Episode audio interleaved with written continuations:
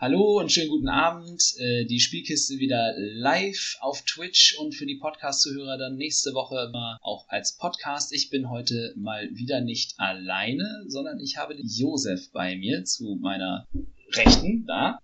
Und der Josef ist der Spielleiter und ich sag mal, das Genie, der Kopf hinter dem Pen-and-Paper-Podcast Kerkerkumpels. Ein Hörspiel-Podcast, die angefangen hat mit, ich glaube, Pathfinder habt ihr angefangen, ne? Dann über D&D 5E. Nee, nicht ganz. Wir haben angefangen bei, also die Sendung haben wir angefangen mit D&D 5. Edition und sind dann irgendwann mal auf Lamentations of the Flame Princess rübergejumpt, dann Pathfinder und jetzt sind wir ganz woanders. Ja, okay, also dann doch schon einiges durch. Ja, ihr habt damals mal angefangen, tatsächlich eure allererste Show war eine Live-Show auf YouTube und beziehungsweise Video dann, wo ihr live zusammengesessen habt und das gestreamt habt. Yes. Wie kam das zustande? Ihr seid, ich meine, neben dir, Josef, gibt's ja noch die drei Spieler, die du hast, Patrick, Max und Simon. Und wie seid ihr zusammengekommen und wie hat sich das ganze Thema dann so irgendwie entwickelt?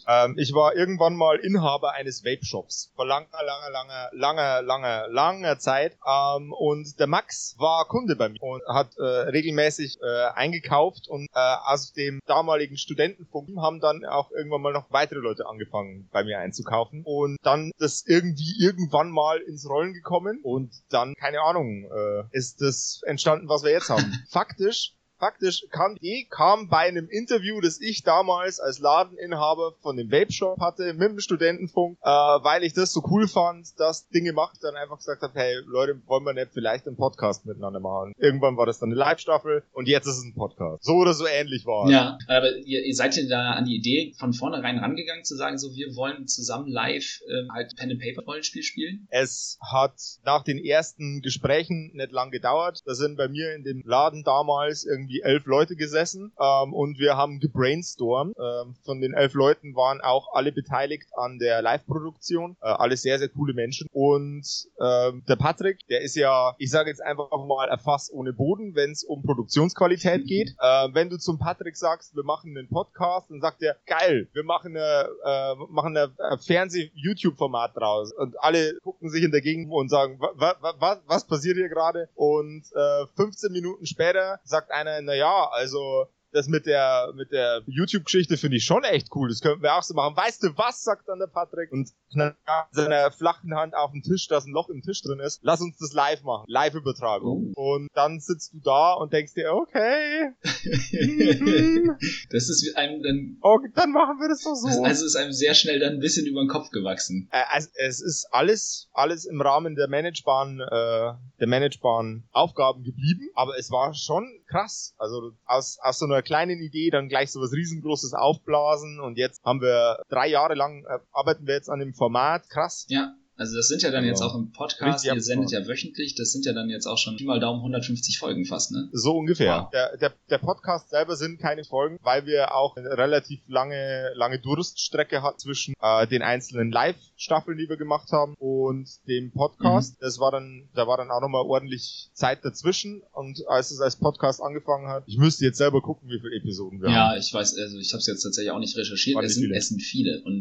Also ihr sendet ja auch in einer Art Format quasi, wo jetzt die Staffeln, ihr sagt nicht von vornherein, ihr wollt das auf 10 Folgen oder 15 Folgen und dann es muss eine Staffel zu Ende sein, sondern es ist halt so lange, wie die Geschichte zu erzählen ist. Ne? Ganz genau. Wir haben keinen Maximalrahmen an Zeit, den eine Staffel dauern darf und wir haben keinen Minimalrahmen an Zeit, den eine Staffel dauern muss. Wir machen einfach. Wir versuchen, eine Geschichte zu erzählen und die kann rein theoretisch unendlich lang sein. Kann aber auch nach 15 Minuten gegessen sein, wenn Steine von oben nach unten fallen und die Charaktere der Spieler tot sind.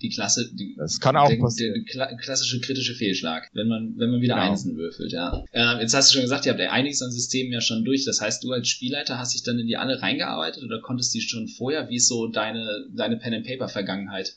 Meine ersten Berührungspunkte waren so mit 9, 10, 11, irgendwas in der Richtung. Wow. Yo. Also meine erste Berührung mit dem Markennamen Dungeons and Dragons war Planescape Torment, ein Spiel, für das ich nur dazu mal viel zu jung war. Planescape Torment hat auch sehr, sehr viel, hat mich sehr, sehr geprägt, weil es mich sehr, sehr beeindruckt hat. Im Prinzip, das ist nicht wirklich Dungeons and Dragons, wie man sich es jetzt heute vorstellt, sondern es ist eher ein Point-and-Click-Adventure mit Erfahrungspunkte-Level-System in einer sehr, sehr absurden Welt, was ja heute auch das Thema ist, Worldbuilding. So sieht's aus. Mit einer sehr, sehr absurden Welt, in der verschiedene Ebenen der Existenz ineinander fließen und es Portale ausgehend von der Stadt der Tore namens Siegel ausgibt, von der man in jede von diesen einzelnen Ebenen hineinspringen kann, wenn man denn das richtige Werkzeug bzw. den richtigen Schlüssel hat. Das hat mich sehr, sehr geprägt und relativ kurze Zeit, nachdem ich das erste Mal in Berührung gekommen bin. Damit hatte ich meine erste richtige Pen-and-Paper-Runde mit dem Advanced Dungeons and Dragons 2nd Edition Diablo Adventure Game Rollenspiel Box Set. Okay, etwas, wovon ich zum Beispiel noch nie gehört habe, weil das so lange schon nicht mehr existiert. Fun Fact, das wird gar nicht so teuer gehandelt. Das ist auch sehr, sehr weitläufig verfügbar, okay, weil das unendlich oft gedruckt wurde. Das war gerade so in dem Umschwung zwischen TSR und Wizards of the Coast, als die Rechte langsam übergeben wurden, da ist das Ding produziert worden. Und damals, glaube ich, auf Deutsch bei Amigo erschienen. Ja, das könnte hinkommen. Ich will mir nicht drauf festnageln lassen, aber ich glaube, es war Amigo. Und das war phänomenal. Das okay. Jo, und dann, das war meine ersten Berührungspunkte. Und dann hast du dich über die Zeit so immer reingearbeitet in verschiedene Regelsysteme und da dazu kommt. Jo. Bist du dann eher Spieler oder bist du immer schon quasi Spielleiter gewesen? Das kommt tatsächlich drauf an. Ich bin wesentlich häufiger Spielleiter, als ich Spieler bin. Wesentlich häufiger. Ja. Das ist aber auch das, was mir am allermeisten Spaß macht. Also ich bin bloß dann nicht Spielleiter, wenn sich einer von meinen Homies vordrängt und sagt, ihr habt voll das geile Setting, voll die geile Idee, voll die tolle Kampagne, Block mit 500 NPCs, ich bin jetzt Spielleiter. Ah. Ansonsten bleibt diese Aufgabe meistens bei mir. Also mir ist das zum Beispiel so gegangen, dass es mir immer dann so ging. Ich hatte halt irgendwie ein geiles Setting, ne? Jetzt halt im ersten Lockdown Shadowrun, was keiner spielen konnte, aber alle gerne spielen wollten. Dann haben sie gesagt, naja, Marius, du hast bei DSA schon so gut geleitet, das hat voll viel Spaß gemacht, willst du das nicht auch leiten? Ja, na gut, okay. Also ich weiß nicht, war das bei denen auch so, dass man halt, man hatte selber irgendwas oder man wollte was spielen und keiner wollte es leiten, so? Also das ist dann meistens so die Krux irgendwie, dass ich keinen finde, der für mich was leitet. Das passiert mir relativ selten, dass ich niemanden finde, der etwas leiten wollen würde, aber ich finde niemals den Menschen, der das leiten wollen würde, das ich gern spielen würde. Das ist. War das ein korrekter deutscher Satz? Ich hoffe, ich hab's verstanden. Erstmal an dieser Stelle hallo an die Zuschauer da draußen. Wir haben 9 denen da und deine Crew ist, glaube ich, auch am Start, wenn ich das richtig. Hallo Crew. Schön, dass ihr da seid. Haut gerne Fragen. Der Josef muss heute alles beantworten. Ich bin Meister hier. Aber du musst die Fragen vorlesen, weil ich gerade keinen Blick auf den Chat habe. Genau, ja. Ich will mich voll und ganz aufs Gespräch. Selbstverständlich. Also das ist ja quasi meine Aufgabe hier als Showmoderator. So. Als Showmaster. Genau, Showmaster. Ja, es ist ja, man kommt da ja nicht drum rum, so, ne? Ich bin Spielleiter, man moderiert dann hier mit und es ist ja immer das Gleiche, ne? Ob man jetzt ein Spiel moderiert oder eine Show moderiert, Überschneidung finde ich dann doch relativ groß. Was das immer, also man eignet sich dieses Fähigkeiten-Set an, macht. Jo. Jetzt seid ihr ja mit eurer Show in einer Art und Weise unterwegs, wo ihr euch das Thema von diesen modularen oder eben modularer angelegten Regelsystemen wie Dungeons & Dragons voll ausnutzt. Ihr springt durch Welten, ihr habt eigentlich, ich glaube, gefühlt schon alles dabei gehabt, von Sci-Fi über Deep Fantasy, also High Fantasy, Low Fantasy, Zwerge, Goblins, jetzt mit der Truppe, die in der aktuellen Staffel unterwegs ist, ist ja wieder eine super krude Mischung. Da kommt ja das World... ist irre. Ja, also es ist, auch die Jungs bauen da ja dann Sachen irgendwie, wo man überhaupt nicht drauf kommt. Vor was für Herausforderungen stellt dich das als Spielleiter, wenn die halt... Also ich meine, ich sag mal, die nutzen das ja wirklich, das Regelwerk, um dann damit Geschichten zu erzählen, anstatt Mechaniken zu bespielen, was ich halt großartig finde, so, ne? Und was macht das für dich zur Herausforderung? Das ist eine schwierige Frage. Ich mache das schon echt lang und ich weiß inzwischen, wie man reagiert in gewissen Situationen, um den Storyverlauf nicht komplett auszuhebeln und die Regelmechanik dafür zu nutzen, dass die Story der Storyverlauf nicht komplett ausgehebelt wird. Das schützt mich zwar auch nicht, vor Patrick Christenbruner und Max Falk in jeder Situation, aber es funktioniert oft genug, gut genug. Genau. Ja. Was machst du draus, wenn jetzt, ich meine, wie gehst du jetzt ran an das, also wir fangen jetzt mal, ich sag mal, beim Geschichte erzählen an, weil wenn man eine Idee für eine Geschichte hat, dann darum baut man ja so ein bisschen die Welt draus.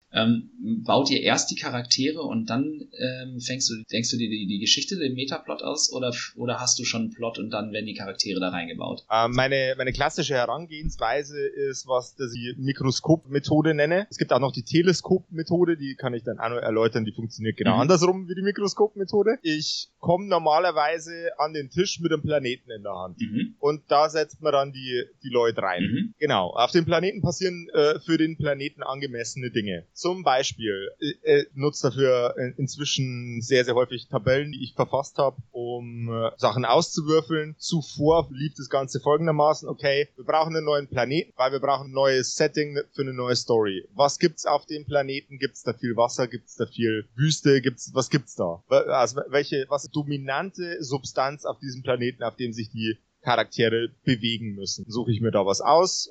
Nehmen wir mal Wüste. Und auf Wüstenplaneten gibt's mehrere Rohstoffe, die sind besonders wertvoll. Auf Wüstenplaneten ist relativ logischerweise Wasser wertvoll. So, und dann haben wir schon einen Ort und einen Konflikt. Die Charaktere sind auf einem Wüstenplaneten und das Wasser ist knapp. Wo kriegen die Charaktere das Wasser her? Und alles andere verläuft relativ organisch, wenn man noch 1, 2 andere Sachen sich zu dem Setting überlegt. Man kann da so tief gehen, wie man möchte. Wir arbeiten aktuell für die neue Staffel an einem Fragebogen, auf die aktuelle Staffel folgende Staffel, arbeiten wir an einem Fragebogen, wo die Zuhörer sich aussuchen können, was ist auf dem Planeten, was ist der Todsünde auf dem Planeten, was passiert, wenn der Dorfälteste 60 wird und lauter solche Sachen. Das kann man unendlich präzise anvisieren, das Ganze, dass man einen kompletten, einigermaßen rationalen Planeten hat. Und da muss man dann im Prinzip bloß nur die Charaktere reinstecken und mit einer Plothook das Ganze zum Laufen bringen. Der Rest passiert relativ selbstständig bei uns. Das heißt, du hast aber auch nicht irgendwie, also ich gehe jetzt, meine Methode ist gerade zum Beispiel, ich hatte eine Geschichte, die ich erzählen will und baue alles andere jetzt um, also ich sag mal, der Metaplot, das sind vielleicht 3 Sätze, die ich im Kopf hatte, baue gerade alles andere drumherum, sodass ich quasi, ich habe gesagt, okay, das ist mein Plot, das heißt, ich brauche auf jeden Fall die Rassen XYZ, weil, die ergeben dann halt innerhalb dieses Plots Sinn, alle anderen dürfen trotzdem mitspielen, ich brauche, eine Landmasse, die halt besondere Herausforderungen irgendwie erfüllt und bla bla bla bla bla. Genau, aber hast du dann auch einen Metaplot, den du erzählen willst, oder hast du dann erstmal so die erste Plothook und dann gucken wir mal, wo es hinführt? Das größere Narrativ entsteht normalerweise schon innerhalb der ersten 2, 3 Spielstunden, weil auf diesem Planeten gibt's ja immer irgendwas Interessantes. In der aktuellen Staffel, die wir spielen, gab's einen sehr, sehr faschistoiden menschlichen Herrscher und einen Aufstand der Goblins, und jetzt sind die Charaktere, Spoilerwarnung, jetzt sind die Charaktere unter der Erde und arbeiten Goblins sich selbst nach diesem Aufstand der Goblins wieder freizukaufen. Und das ist alles passiert, weil die Würfel es so wollten, mehr oder weniger, und weil der Masterplan früh genug feststand. Es dort unten war der Titel von der Staffel, und darauf habe ich versucht aufzubauen, also quasi Sandwich mit verschiedenen Schichten bis ganz nach unten in die Hölle. Darüber steht die Stadt, in der sich die Charaktere befinden müssen, darunter. Das wird ja nicht dort unten. Ja, genau. Also es ging ja echt sehr organisch. Ich bin leider tatsächlich nicht aktuell und dadurch jetzt auch gerade gespoilert worden. Ah, fürchterlich. Das hättest du jetzt sagen müssen. Ja, alles gut. Ich komme eh nicht. Ich höre gerade so viele Shows parallel. Manchmal höre ich auch irgendwie eine Folge von euch und frage mich dann, Moment, da haben wir beim letzten Mal nicht aufgehört. Bis mir dann einfällt, ach nee, das war Critical Role. Das ist gut, wenn wir uns mit Critical Role verwechseln. Ja, also muss ich sagen, es gibt halt im deutschsprachigen Bereich momentan nicht so viel. Da stecht ihr für mich als Hörer momentan noch raus. Einfach nicht nur aufgrund der erzählerischen und spielerischen Qualität, die ihr durch durchaus auf jeden Fall habt, sondern auch aufgrund der technischen Qualität. Weil ich kann euch... Das ist ja, Patrick. Das ist Patrick, genau. Aber ich kann euch halt genau, ne, wie euer Intro das halt mittlerweile verkündet, ich kann euch wie ein Hörspiel super angenehm hören. Weil es eben, weil ihr es auf eine Art und Weise aufgezogen habt, dass halt alle die gleichen technischen Voraussetzungen haben und den Sound halt passend, dadurch dann halt alle gleich transportiert. Und das macht's halt, ne, das macht euch meiner Meinung nach momentan zumindest im Podcast-Bereich noch ungeschlagen. Vielen herzlichen Dank. Wir geben uns Mühe. Also ich glaube, da sind ein paar Dinger jetzt am Kommen. Ein paar Shows, die Dysons aus der Schweiz, die gerade richtig, richtig auffahren, wenn man das auf Instagram so ein bisschen verfolgt. Dysons? Ja, die Dysons, genau. Ich glaube, es heißt die Dysons, also D-I-E, Dysons. Vielleicht heißt es auch die Weiterwürfler quasi, ne, die Dysons. Ich muss die jetzt gleich mal stalken. Ja, also die ziehen gerade ein Set hoch, das hat halt wirklich Critical Role Niveau. Zumindest das Set. Ich habe noch mir die Vorabproduktion noch nicht angeguckt, die da tatsächlich einiges, da bin ich sehr gespannt drauf. Ah, doch, da hatte ich schon meine glitzernden Äuglein drauf. Die haben auch ein super geiles Set. Also ich habe auch schon ein bisschen Kontakt zu denen aufgenommen und wir werden mit denen auch nochmal irgendwann eine Show machen, die wir dann zwischenschieben, wenn die gestartet haben, einfach nur, weil ich unbedingt mit denen sprechen möchte und es gehört halt, ne, zur deutschsprachigen Content-Creator-Szene im Rollenspielbereich. Und dann gibt's halt noch die Keep-on-Rolling D&D-Truppe aus Berlin. Die senden tatsächlich sogar auf einem Berliner Fernsehsender. Ja, siehst du mal, da müssen wir auch hin. Ja gut, wobei ein hochqualitatives Hörmedium ist halt für die meisten von uns zugänglicher, ne? Das ist richtig. Also, und natürlich auch in mehr Situationen konsumierbar. Man kann uns natürlich auch bei der Arbeit hören. Richtig. Praktisch. Das geht mit dem Fernsehformat nicht so einfach. Genau, das ist es halt. Um wieder zurückzukommen, jetzt haben wir quasi den Planeten Wüste, auf der gibt's wenig Wasser. Jetzt hast du drei Jungs, die gerne dann sowas spielen, einen Familienvater, einen persönlich gespaltenen und einen Zauberer, der eigentlich zu seine eigene... Wie geht man dann damit um? Weil als ich das gehört habe, habe ich mir gedacht, mit denen da jetzt eine Geschichte drum zu erzählen, sportlich, weil die Charaktere halt, das sind ja nicht typische Heldenfiguren. Das ist auch ganz, ganz wichtig, dass es nicht typische Heldenfiguren sind, gerade im Fall bei dort unten. Es kann nicht jeder Aragorn sein. Das geht nicht. Das funktioniert nicht. Das erzeugt eine unorganische, viel zu lineare Form einer Geschichte, in der faktisch viel zu wenig passiert. Wenn ich jetzt mit drei Aragorns am Tisch sitzen würde, dann wäre ein relativ dünner Plotbereich, den man machen könnte, eine Schlacht um irgendein Ort in Mittelerde. Aber Gott sei Dank gibt's nicht bloß bei uns verschiedene Charaktere, sondern auch schon beim Tolkien. Da gibt's dann auch noch den grummeligen Zwerg mit dem Alkoholproblem, den Elf, der so ein bisschen überheblich ist bei allem, was er anfasst, zwei ängstliche Hobbit irgendwie durchschlagen, das wundersame Artefakt in den Vulkan zu schmeißen und dann nochmal zwei andere Hobbit-Dudes, die eigentlich lieber saufen würden. Und so entstehen spannendere Geschichten, als wenn du einfach nur drei Hansdampf mit Messern. Ja, das stimmt. Klar, es ist halt, und also gerade die Motive sind bei euren Charakteren ja auch echt immer wahnsinnig unterschiedlich gewesen. Ob es jetzt Norman, Dr. Freudenschreck und Killbot sind oder jetzt die drei Zwerge, sie haben ja alle völlig unterschiedlichen, ja, so Motivsatz irgendwie. Wenn ich jetzt eine Welt erschaffe, dann müssen meine Figuren ja auch irgendwie aufeinandertreffen. Ihr habt es bis jetzt meistens gelöst, dass die Figuren sich vorher schon kannten, ob es jetzt, ne, drei Brüder sind oder halt, für die aktuelle Truppe in der dort unten Staffel, die kannten sich ja per Definition auch schon vorab. Ist das einfacher oder hat sich das einfach immer so aus den Erzählsträngen ergeben? Beides. Tatsächlich, es ist die komfortablere Methode, eine Geschichte zu beginnen, durchaus so. Und es entzieht dem Ganzen auch so ein bisschen diesen unnötigen, wir treffen uns in einer Taverne, bla bla. So, da hinten im Eck der Taverne, da sitzt dunkel gekleidete Gestalt mit einer Pfeife und einem Messer an der Robe hängen. Ist cool so, aber ist halt nur einmal cool. Und folglich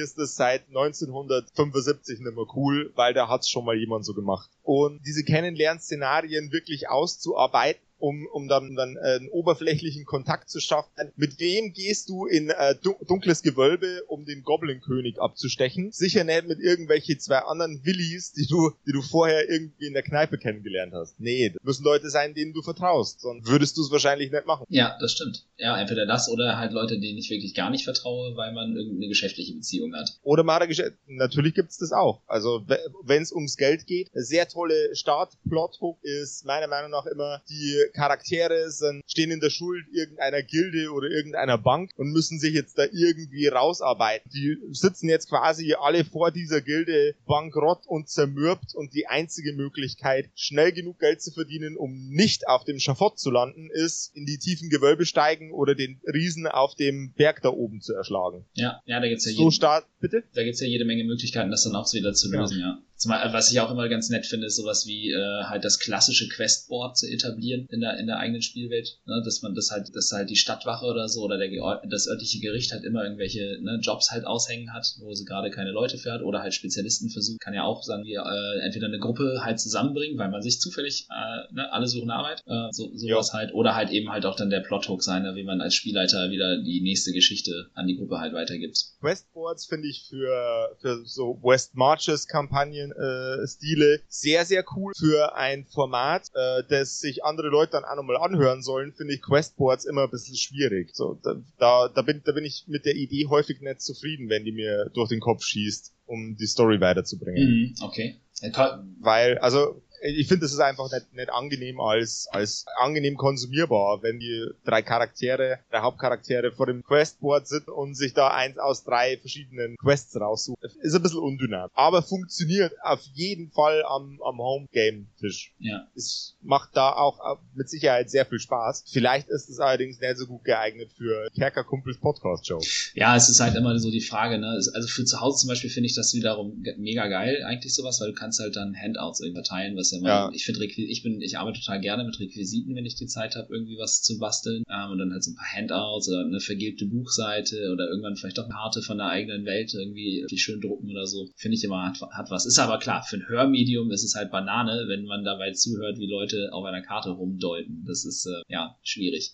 Kommt nicht ganz unkompliziert. Ja. Aber ist auf jeden Fall anwendbar für alle anderen Formate, für den Homegame-Tisch. Ja. So, geile Idee. Ja. Wenn wir jetzt eine Welt haben, gehst du dann daran, die Landmasse, die du definiert hast, teilst du sie dann extra auf, erwartest du halt mal, was dann auch irgendwie auf dich zukommt und wie wird das dann wieder bevölkert. Ich meine, jetzt haben wir eine Welt, dann haben wir eine Landmasse mit einem bestimmten Anteil von irgendwas, dann vielleicht Kontinente, Städte, Länder. Wie teilst du das auf? Wir dröseln das Ganze nochmal auf.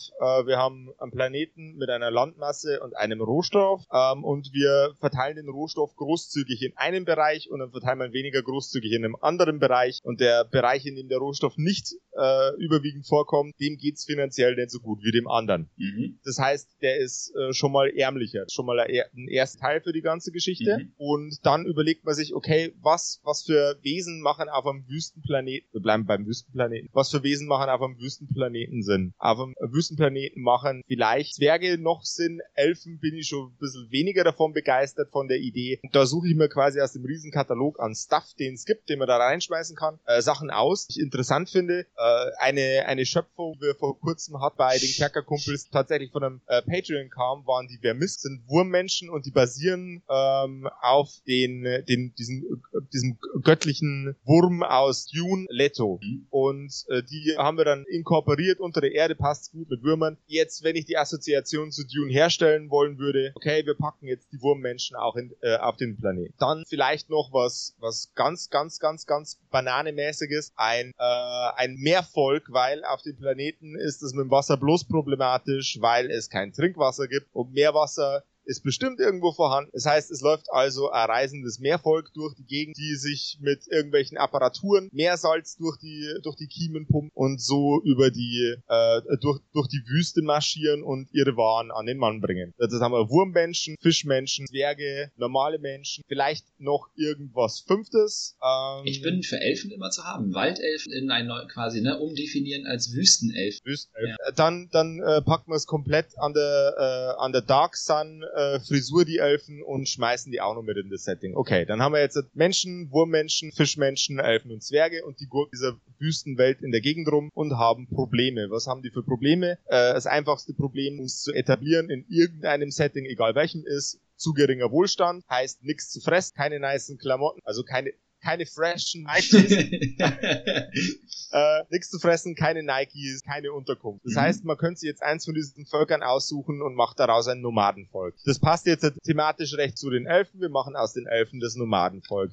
Die Zwergen machen den gleichen Käse, den Zwergen sonst auch so immer machen. Die schmieden irgendwelche Firlefanz aus dem, die schmieden Stuff aus dem, die machen Waffen aus dem Sand. Vielleicht machen sie auch Glas. Die machen Glaswaffen. Glaswaffen, Panzerglaswaffen quasi. Wir haben Panzerglasschwerter. Und die sind bombastisch. Okay, jetzt haben wir Völker, Probleme, Artefakte auf einem Wüstenplaneten, auf dem es zu wenig Trinkwasser gibt, wo ein vielleicht weiterer Rohstoff nur anderweitig knapp. Okay, also die Zwergen brauchen eigentlich nichts anderes als das Glas, selber Wohlstand zu schaffen, weil die schmieden aus dem Zeug Waffen und die verkaufen sie dann, bam. Dann sind die Zwergen abgehandelt, die Elfen abgehandelt, dann haben wir nur die Wasserwesen bewegen sich auf dieser Welt in Karawanen und dann sind Händler und bringen verrückten Scheiß aus dem Wasser an Land. Die haben also auch schon mal einen Job, den sie machen. Die wäre Mist, die könnte man jetzt hier super als die Antagonisten einbauen. Bin ich aber kein großer Fan. Machen das folgendermaßen. Die Vermisken bauen in unterirdischen Höhlen irgendwas an. Vermisken bauen in unterirdischen Höhlen Wurzelgemüse an, von dem man sich ernähren kann, weil es da genügend Raumfeuchtigkeit gibt in diesen Höhlen, in denen sie haben, damit der Stuff nicht wächst. So, und jetzt haben wir nur die Menschen. Aus den Menschen kann man alles Mögliche machen. Ich mache aus Menschen immer gerne Ratten. Ratten in der Beziehung, dass sie überall sind und viel zu viele davon. Ja. Und das führt natürlich zu Sachen wie Klassenkampf. Es gibt reiche Menschen und arme Menschen. Überbevölkerung. Es gibt natürlich bei den Zwergen Überbevölkerung. Es gibt Drogenkonsum, allen möglichen Scheiß, den der Mensch in der echten Welt auch macht. Und dann sind kompletten Charaktere, die auf diesem Planeten existieren, schon mal einigermaßen kategorisiert mit dem, was ihr Volk dominanterweise so macht. Und das wäre dann schon mal der erste Schritt. Dann brauchen wir noch ein extrem großes Problem, nämlich den Antagonist für unsere Hauptcharaktere. Da können wir 1, 2 oder 3 machen. Dafür mache ich immer gerne einen Helden, der entweder so extrem gescheitert ist in dem, was er tut, dass ihm der Schalter umgeflogen ist und er jetzt komplett gegen seine ursprünglichen Prinzipien arbeitet. Ein Genie, dessen Ideen so fortschrittlich sind, dass er gleichermaßen gefährlich sind. Oder ein gesichtsloses, unmenschliches, riesengroßes, zerstörerisches Monster. Das sind so meine 3 Lieblingsantagonisten, die kann man in alle Richtungen färben. Wir nehmen jetzt mal den Wissenschaftler als Beispiel. Okay, ich hatte gerade eine Idee. Es gibt eine Warhammer 40.000 Romanreihe von Dan Abnett, ein hervorragender Autor, Werbung an dieser Stelle, und er hat in einem dieser Romane eine Warp-Kreatur, also quasi das, was bei Warhammer 40.000 die böse, böse Zwischenweltmagie ist, etabliert. Die ist halt, das ist ein Wurm, der ist so groß, und wenn du ihn ins Wasser schmeißt, ne, wird er halt so groß wie mehrere Pottwale, öffnet seinen Schlund und kann durch den Warp Süßwasser von einer Welt auf die andere halt transportieren. Voll cool. Was natürlich in unserem Wüstensetting ein Problem wäre, wenn wir jemanden haben, der über solche Viecher führt, mit denen er halt jede Menge Wasser verschwindet. Wir machen jetzt halt einfach mal die logische Annahme, dass der Typ mit den interdimensionalen Wasserkanalwürmern dafür verantwortlich ist, dass dieser Planet inzwischen ein Wüstenplanet ist, weil er an einen anderen Wüstenplanet gegen Geld das Wasser von diesem Planeten verkauft hat. Und außerdem ist der Kerl ein Nekromant, deswegen lebt er so lange, dass er das ganze Geld auch genießen kann. Bam! Okay. Welt und Plotto. Jawohl. Und das ist, also, aber etablierst du das dann auf eine Art und Weise, dass der böse Schurke bekannt ist? Also, dass der Durchschnittsbürger weiß, dass es den gibt? Oder stolpern die dann irgendwann darüber? Also, im Normalfall, es macht Sinn, das zu machen. Allerdings, wenn es einen Typen gibt, der für alle ein Problem darstellt, dann werden alle sich zusammen, um diesen einen Typen auszuschalten. Diese Rollenspielszenarien drehen sich ja immer um eine Gruppe von 3, 4, 5 Leuten. Ja, aber ich sag mal, wenn wir dann wieder das Tolkien-Beispiel ranziehen. Am Ende wollten es natürlich alle gemeinsam, aber gebraucht hat es im Prinzip ja nur die 9. Das ist richtig. Und da war ja der böse Overlord durchaus ganz bekannt. Gebraucht hat es die 9 und trotzdem war eine riesengroße Schlacht auf dem Schlachtfeld, in die Teile von den 9 inkorporiert waren. Dann hast du wieder so Split-the-Part-Situationen, die sind immer nicht so ganz einfach zu handeln. Kann man natürlich trotzdem auch machen. Normalerweise weiß keiner von dem großen, bösen Übel. Okay. Das wird im Laufe Szenarios entdeckt. Man kann das aber auch anders machen. Der Typ ist bekannt, aber dann ist er auch noch mächtiger. Dann ist er wirklich Overlord. So dieser Wasserdimensionstyp, das ist nicht einfach bloß ein schurkischer Nekromant, der sich über seinen Wohlstand freut und irgendwo hinter den Kulissen wie der Zauberer von Ost rumhängt und da die Fäden, sondern das ist ein mächtiger Despot, der Sklaven hält, der seine Untertanen auspeitscht und beleidigt und ermordet, wenn sie ihm nicht zur Nase stehen. ergibt auch einen super, super, super Bösewicht. Ja. Ne?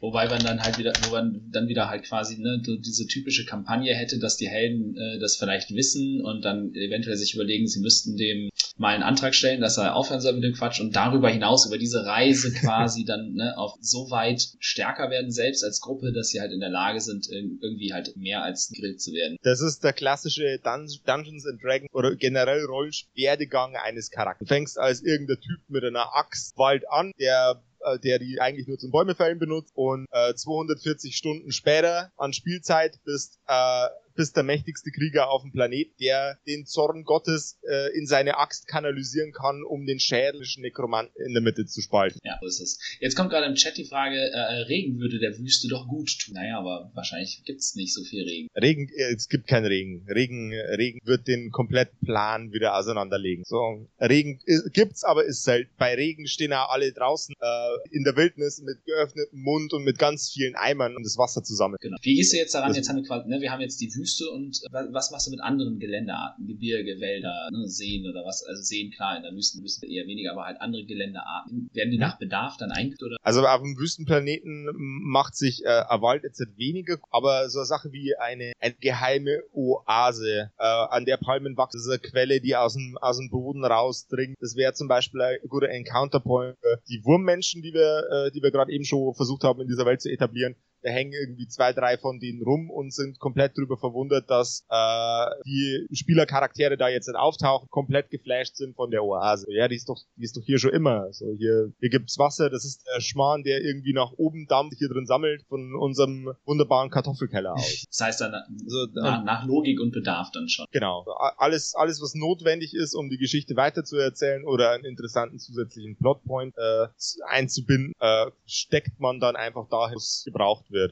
Einer meiner Lieblingstricks hierfür ist, ich habe jetzt gerade keine zur Hand, leere Hexmap. Also DIN A4 Blätter mit Hexagonalen drauf und alles, was von den Spielern bereits besucht wurde, wird vollgekritzelt oder markiert mit dem, was da halt gerade stattfand. Um sich zu orientieren, dann noch so einen lustigen gelben Spielstein drauf, also Mensch, ärgere dich nicht Spiel, und dann weiß man, wo man ist, grundsätzlicherweise, und kann außenrum Sachen aufbauen, auf die Charaktere treffen. Ja, und am Ende ist das ja im Prinzip auch diese spielleiterische Freiheit, in seiner eigenen Welt kann man Sachen, die vielleicht normalerweise existieren würden, da im Prinzip ja auch wegdefinieren. Kannst du auch machen. Radiergummi in die Hand nehmen und weg. Ja, so wie zum halt den Regen. Natürlich, wenn es größere Wassermassen in Form von Meer gibt, würde es sicherlich irgendwo regnen, aber nicht da, wo unsere Geschichte spielt.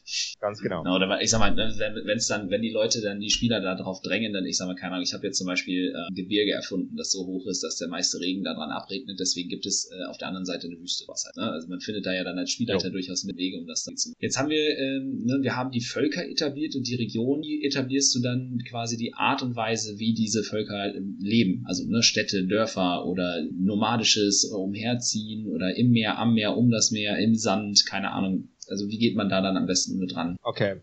Wie leben die einzelnen Völker auf diesem Planeten? Die Frage löst sich relativ schnell mit einer weiteren Frage. Sind die Völker und die einzelnen Regionen gerade in Frieden miteinander oder nicht? Mhm. Nehmen wir mal an, die Zwerge haben aufgrund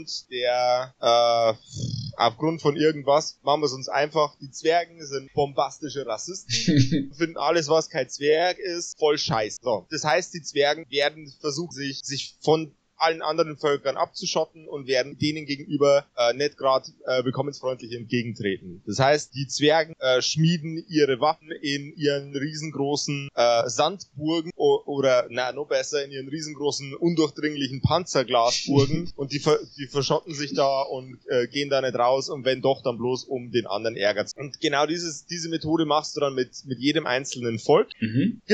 Gibt's ein Problem zwischen diesem und jenem Volk? Wenn ja, welches?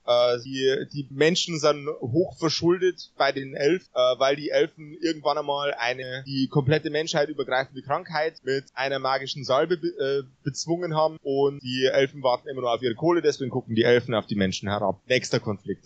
Und diese Schritte geht man einfach bei allen Bereichen durch, und dann hat man am Schluss Völker, und die miteinander agieren und auch wie sie leben. So, die Elfen leben dann etwas nobler, weil die kriegen von den Menschen Menschen ihre monetäre Bringschuld zugesprochen und chillen in irgendwelchen fetten, mit Gold verkleideten Karawanen. Wir haben die ja vorher als Nomadenvolk irgendwie ausgemacht. Und die noch besser. Das sind einfach jeder Elf, dem man begegnet, um überhaupt mit dem zu reden, muss man ihm erst einmal dem Menschen entsprechende Bringschuld an diesen Elfen abgeben. Was dann natürlich im großen Buch der Schuld in der elfischen Zentralkarawane irgendwo niedergeschrieben wird, weil sonst hört es ja nie auf. Genau. Und Elfen sind ja sehr ordentlich. Das erinnert mich gerade ein bisschen an die Truppe, die Fischmob, die ehemalige Fischmob-Elfenstadt, die da so arg bürokratisch war. Waren die das? Ja, ne?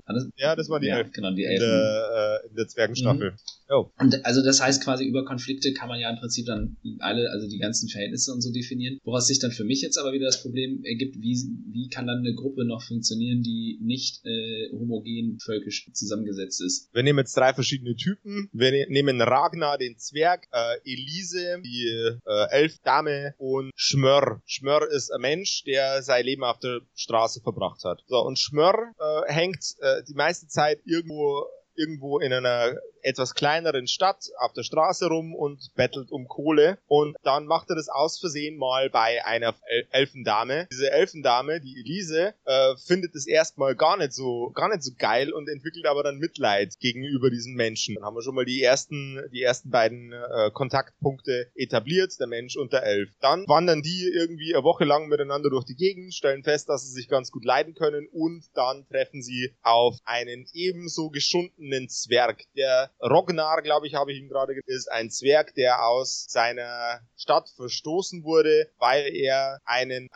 Elf, der in der Stadt war, der Zwerge, der sich da irgendwie hin verirrt hat, weil er auf seinen Reisen da irgendwie durch musste, weil das ist ein kürzerer Handelsweg und er musste dringend was abliefern. Und der Zwerg, der hätte den, als er ihn entdeckt hat, umbringen müssen. Das hat er nicht gemacht, weil er sich gedacht hat, ja, der tut ja niemandem was, der will bloß von A nach B. Und dann haben sie ihn aus der Glasstadt rausgeschmissen. Mhm. So, und jetzt hängen die drei Charaktere zusammen. Okay, und das ist dann aber wieder so ein Punkt, dass das definiert man vorher, um die Gruppe zusammenzusuchen und etabliert das dann über das Rollenspiel innerhalb der Gruppe. Ganz genau. Mhm. Also es darf auch was an den Spielern hängen bleiben. Man soll sich nicht so sehr mit einer Setting-Idee verheiraten, dass nicht noch ein bisschen abgeändert werden darf von den Spielern, weil die müssen sich ja in dieser Welt aufhalten und entscheiden selber, mit wem sie cool sind und mit wem nicht. Ja. Man kann nicht, bloß weil der eine Typ ein Zwerg ist, dem automatisch irgendwie rassistische Tendenzen oder dem Elf irgendwie einen Geldwunsch unterschieben, sondern auch Elf, auch wenn der generelle Populus dieses elfischen Volkes vielleicht so denkt, auch der Elf, um den es gerade im Thema geht, hat eine eigene Meinung und eine eigene Perspektive zu geben. Mhm. Das ist ganz, ganz wichtig. So, jeder Charakter, der gespielt wird und auch manche NPCs, denen die Charaktere begegnen, darf von der ursprünglichen Setting-Idee in seiner Charakterisierung so abweichen wie er. Das heißt, die Konflikte legt man dann im Prinzip so an, dass sie zwar existent, aber nicht unauflöslich sind. Ganz genau. Dass man jetzt halt, keine Ahnung, sagt, die Menschen könnten natürlich die meisten zahlen, weil sie über ihren Beruf Geld verdienen, aber man könnte theoretisch jetzt auch, wie zum Beispiel unser Bettler, diese Schuld in einer anderen Art und Weise abgleichen und dadurch ergibt sich dann wieder eine Verknüpfung. Ganz genau. So, der musste, das ist eine extrem gute Idee, der Mensch musste dem Elfen seine Bringschuld bezahlen, indem er dieser Elfendame einfach 4 Wochen lang den Umhang vom Kleid hinterhergetragen. Und so haben sie sich besser kennengelernt. Ja, genau. Also das ist ja dann das Wichtige, dass halt diese Konflikte nicht unauflöslich sind. Jetzt würde ich gerade tatsächlich, weil meine Gedanken da gerade hinspringen, noch mal ein bisschen rauszoomen. Wie gehst du mit dem Göttlichen um? Weil ich meine, ne, gerade wenn man so in D&D zum Beispiel schaut, da ist ja das Thema Göttlichkeit alleine schon durch diese ganzen Charakterklassen, Kleriker und Paladin und so halt ganz, ganz stark einfach im Charakterbau schon verankert und naja, also in irgendeiner Art und Weise zwingt das ja quasi, dass es etwas gibt in der Art, ne, in der Richtung. Das Pantheon ist tatsächlich das, was ich als letztes mache, weil das zumindest in der realen Welt nicht irgendwo übergeordnet über den Menschen, Elfen und Zwergen stattfindet, sondern in ihnen. Mhm. Glaube ist ja was was extrem Persönliches und ich arbeite auch immer sehr gerne mit meinen Spielern, wenn sie einen Kleriker spielen, eine eigene Gottheit aus, die von den Spielercharakter angebetet wird und baue dem auch Tempel in der Welt, weil dann kann der Charakter auch irgendwo hingehen, um seinen Gott zu preisen. Ja, also habe ich, glaube ich, eine etwas andere Sichtweise tatsächlich, weil hast du mal DSA gespielt? Ich habe vor geschätzten 1,4 Millionen Jahren, ich habe von DSA das Regelbuch im Schrank stehen und ich glaube, das steht da schon seit 2015 und ich habe es nur nicht gelesen. Ja. Aber bei DSA ist es ja, die verfolgen ja den Ansatz ähnlich so ein bisschen wie D&D das definiert, aber bei DSA ist es ja etabliert, dass die Göttlichkeit ist ja existent. Das manifestiert sich zum einen in Form dass Geweihte halt Kraft bis zu einem gewissen Grad auch wissen, warum sie das, bis hin halt zu heiligen oder dass die Götter selbst halt unter den Menschen. Das ist eher so mein Ansatz. Also ich mag das total gerne. Ich finde, es bringt auch einen interessanten philosophischen Ansatz mit rein, wenn Glaube eigentlich Wissen ist. Weißt du, was ich meine? Durchaus, klar. Weil wir sind in unserer realen Welt dazu gezwungen, an das Göttliche zu glauben, weil es sich nicht als existent manifestiert. Wenn wir jetzt Jesus treffen könnten, dann wäre das vielleicht anders, weil sich dann das Göttliche manifestiert hätte. Aber in der Welt von das schwarze Auge ist das Realität. Da ist das jetzt, ich sag mal, nicht alltäglich, aber zumindest volksweit bekannt, kontinentalweit bekannt, dass das Göttliche eben existent ist und auch Kraft verleiht. Das finde ich ist halt immer ein ganz interessanter Ansatz. Ein Kleriker in meinen Settings hat seine Kräfte, wenn kein Gott existiert, durch persönliche Talente, durch eine, der ist quasi Feldsanitäter, super der Magic-Feldsanitäter. Aber es macht natürlich genauso Sinn, ein Pantheon aufzubauen, das verschiedene Aspekte der Welt durch Götter vertritt und die existieren dann wirklich und laufen in der Gegend rum. Das sind lediglich zwei verschiedene Gewürze, die man mit in das Ganze reinhauen kann. Das eine ist halt Salz und das andere ist Pfeffer. Und wenn wir jetzt schon von Göttlichkeit sprechen, wie gehst du dann mit Magie um? Weil die meisten, also gerade klassische Fantasy-Systeme und Erzählgeschichten und so basieren ja auch ganz stark darauf, dass man in einer Art und Weise ist, weil ich sag mal, viele Monster und so sind halt auch einfach magischer Natur. Wie gehst du damit um? Wie etablierst du? Kommt auch wie in allen anderen Fällen aufs Setting an. Wir bleiben jetzt einmal bei dem Beispiel, das wir etabliert haben. Wir haben uns vorher auf das große, monströse, gesichtslose Monster geeinigt, das die Flüssigkeit von einem Planeten zum anderen saugt, als Antagonist. Da würde ich jetzt wahrscheinlich so ein bisschen den Lovecraft auspacken und die Magie als eine Lehre eines lange tot nicht diesem Planeten zugehörigen Volkes zuordnen, das mega crazy shit kann. So, die gehen, die sind inzwischen komplett amort, alte Volk. Die haben keine Arme mehr, keine Beine mehr, weil die alles mit ihrer psionischen Magie in irgendeiner Kapazität kontrollieren. Und eins von den Werken, die dieses Volk irgendwann mal verfasst hat, als es noch schreiben konnte, ist irgendwie auf dem Planeten gelandet und so hat sich dann die Magie unter den Studierenden verteilt, weil dieses Werk häufig kopiert wurde. Option A. Könnt aber auch sagen, Magie ist, wie jetzt zum Beispiel bei D&D, da gibt's ja dieses The Weave, das magische Gewebe. War es Gewebe oder Geflecht? Eins von beiden. Ich habe mich mit Magie noch... Es will keiner Magier spielen, deswegen habe ich mich mit der Magie nur am Rande befasst. Besser ist es. Nee, ist es nicht. Dieses magische Gewebe ist... existiert überall und die Magie, das was wir als die Magie wahrnehmen, ist die Veränderung der Beschaffenheit Gewebes. Das ist zum Beispiel eine Sache, die man da inkorporieren könnte. Oder, was ich am allerliebsten mag, ist, es ist eine super gewöhnliche Sache, die ganze Zeit schon existiert. Keiner weiß, warum. Magie ist einfach da. Keiner kann sich's erklären. Und wenn du die richtigen Handbewegungen machst, dann kannst du irgendwas Besonderes erschaffen oder zerstören oder durch Portale in andere Dimensionen reisen. Und es kann sich keiner so recht erklären, warum das so ist. Das könnte man zum Beispiel nochmal super mit einem Pantheon verknüpfen. Ja. Diese Idee, da ist ein riesengroßer Planet voll mit Atheisten. Kein Mensch weiß, wie Magie herkommt. Das war irgendein Gott, den es irgendwann einmal gegeben hat, der den Leuten unter die Arme greift. Aber der nicht so gerne im Mittelpunkt steht, weil er eigentlich voll der chillige Typ ist, der lieber daheim an der Playstation sitzt und Pizza frisst. Ja, das hat zum Beispiel das LARP-Setting des Drachenfests ganz interessant gelöst. Die haben für ihr Setting, es gibt einen Fluff, der definiert und der definiert sich halt über das göttliche Drachenpantheon. Und ich spiele da seit vielen Jahren oder habe zumindest lange im Kupferlager gespielt und das Kupferlager ist da rassistisch vielleicht ein bisschen und hat halt nimmt für Geschichte und vor allem auch in der göttlichen Lehre nehmen wir für uns in Anspruch quasi, dass wir die einzig wahre Lehre haben und wir haben eine Schöpfungsgeschichte, die wir als einzig wahr vertreten und in der heißt es, dass einer der Drachen einem anderen quasi die Schöpfungsmacht gestohlen hat und an die Völker der Welten halt verteilt hat und das hat sich quasi dann als Magie weiter verbreitet, was dann auch ganz cool ist. Ne? Die hatten halt ein bisschen Beef miteinander, waren so ein bisschen neidisch, da hat der eine Drache dem anderen quasi ne, die Macht nicht weggenommen, aber zumindest quasi so ein bisschen umgeleitet, ne? Dass jetzt seine Anhänger die Macht des anderen Drachen auf der Erde benutzen. Kann man halt auch mit drüber arbeiten. So, ne? Dadurch hat man dann wieder einen Konflikt etabliert, ne? Dass quasi die Anhänger des einen Drachen nicht mit den Anhängern des anderen können und ja, dementsprechend kloppen wir uns seit 15 Jahren mit Schaumstoffwaffen auf die Rübe, weil wir uns alle nicht miteinander verstehen. Bombastisch! Ja, super easy gelöst und hast halt beide Elemente inkorporiert quasi. Ne? Du hast halt Götter, die aber tatsächlich Magie benutzen. Das ist halt, ne, das, also ich finde, es ist auch immer ganz spannend dann zu etablieren, ob das zwei unterschiedliche Sachen sind. Die Magie und das göttliche Wirken, ne? Wie DSA das ja macht. DSA ist ja zum Beispiel, du hast ja da die Magie und das ist ja auch das magische Geflecht, das der Welt innewohnt und du manipulierst als Magier halt eben dieses magische Geflecht und als Kleriker, beziehungsweise bei DSA heißt es dann Geweihter, kriegst du tatsächlich als Fakt die Macht von deinem Gott verdient. Und das ist halt bei DSA zum Beispiel auch so geregelt, dass Götter halt nur so lange existent sind, wie sie Anhänger haben, weil dann ihre eigene Kamale, also diese Macht, die sie haben, halt sonst schwindet, je weniger Anhänger sie haben. Das ist eine super coole Mechanik im Übrigen. Ja. Je weniger Anhänger dein Gott hat, desto mehr schwindet seine Kraft.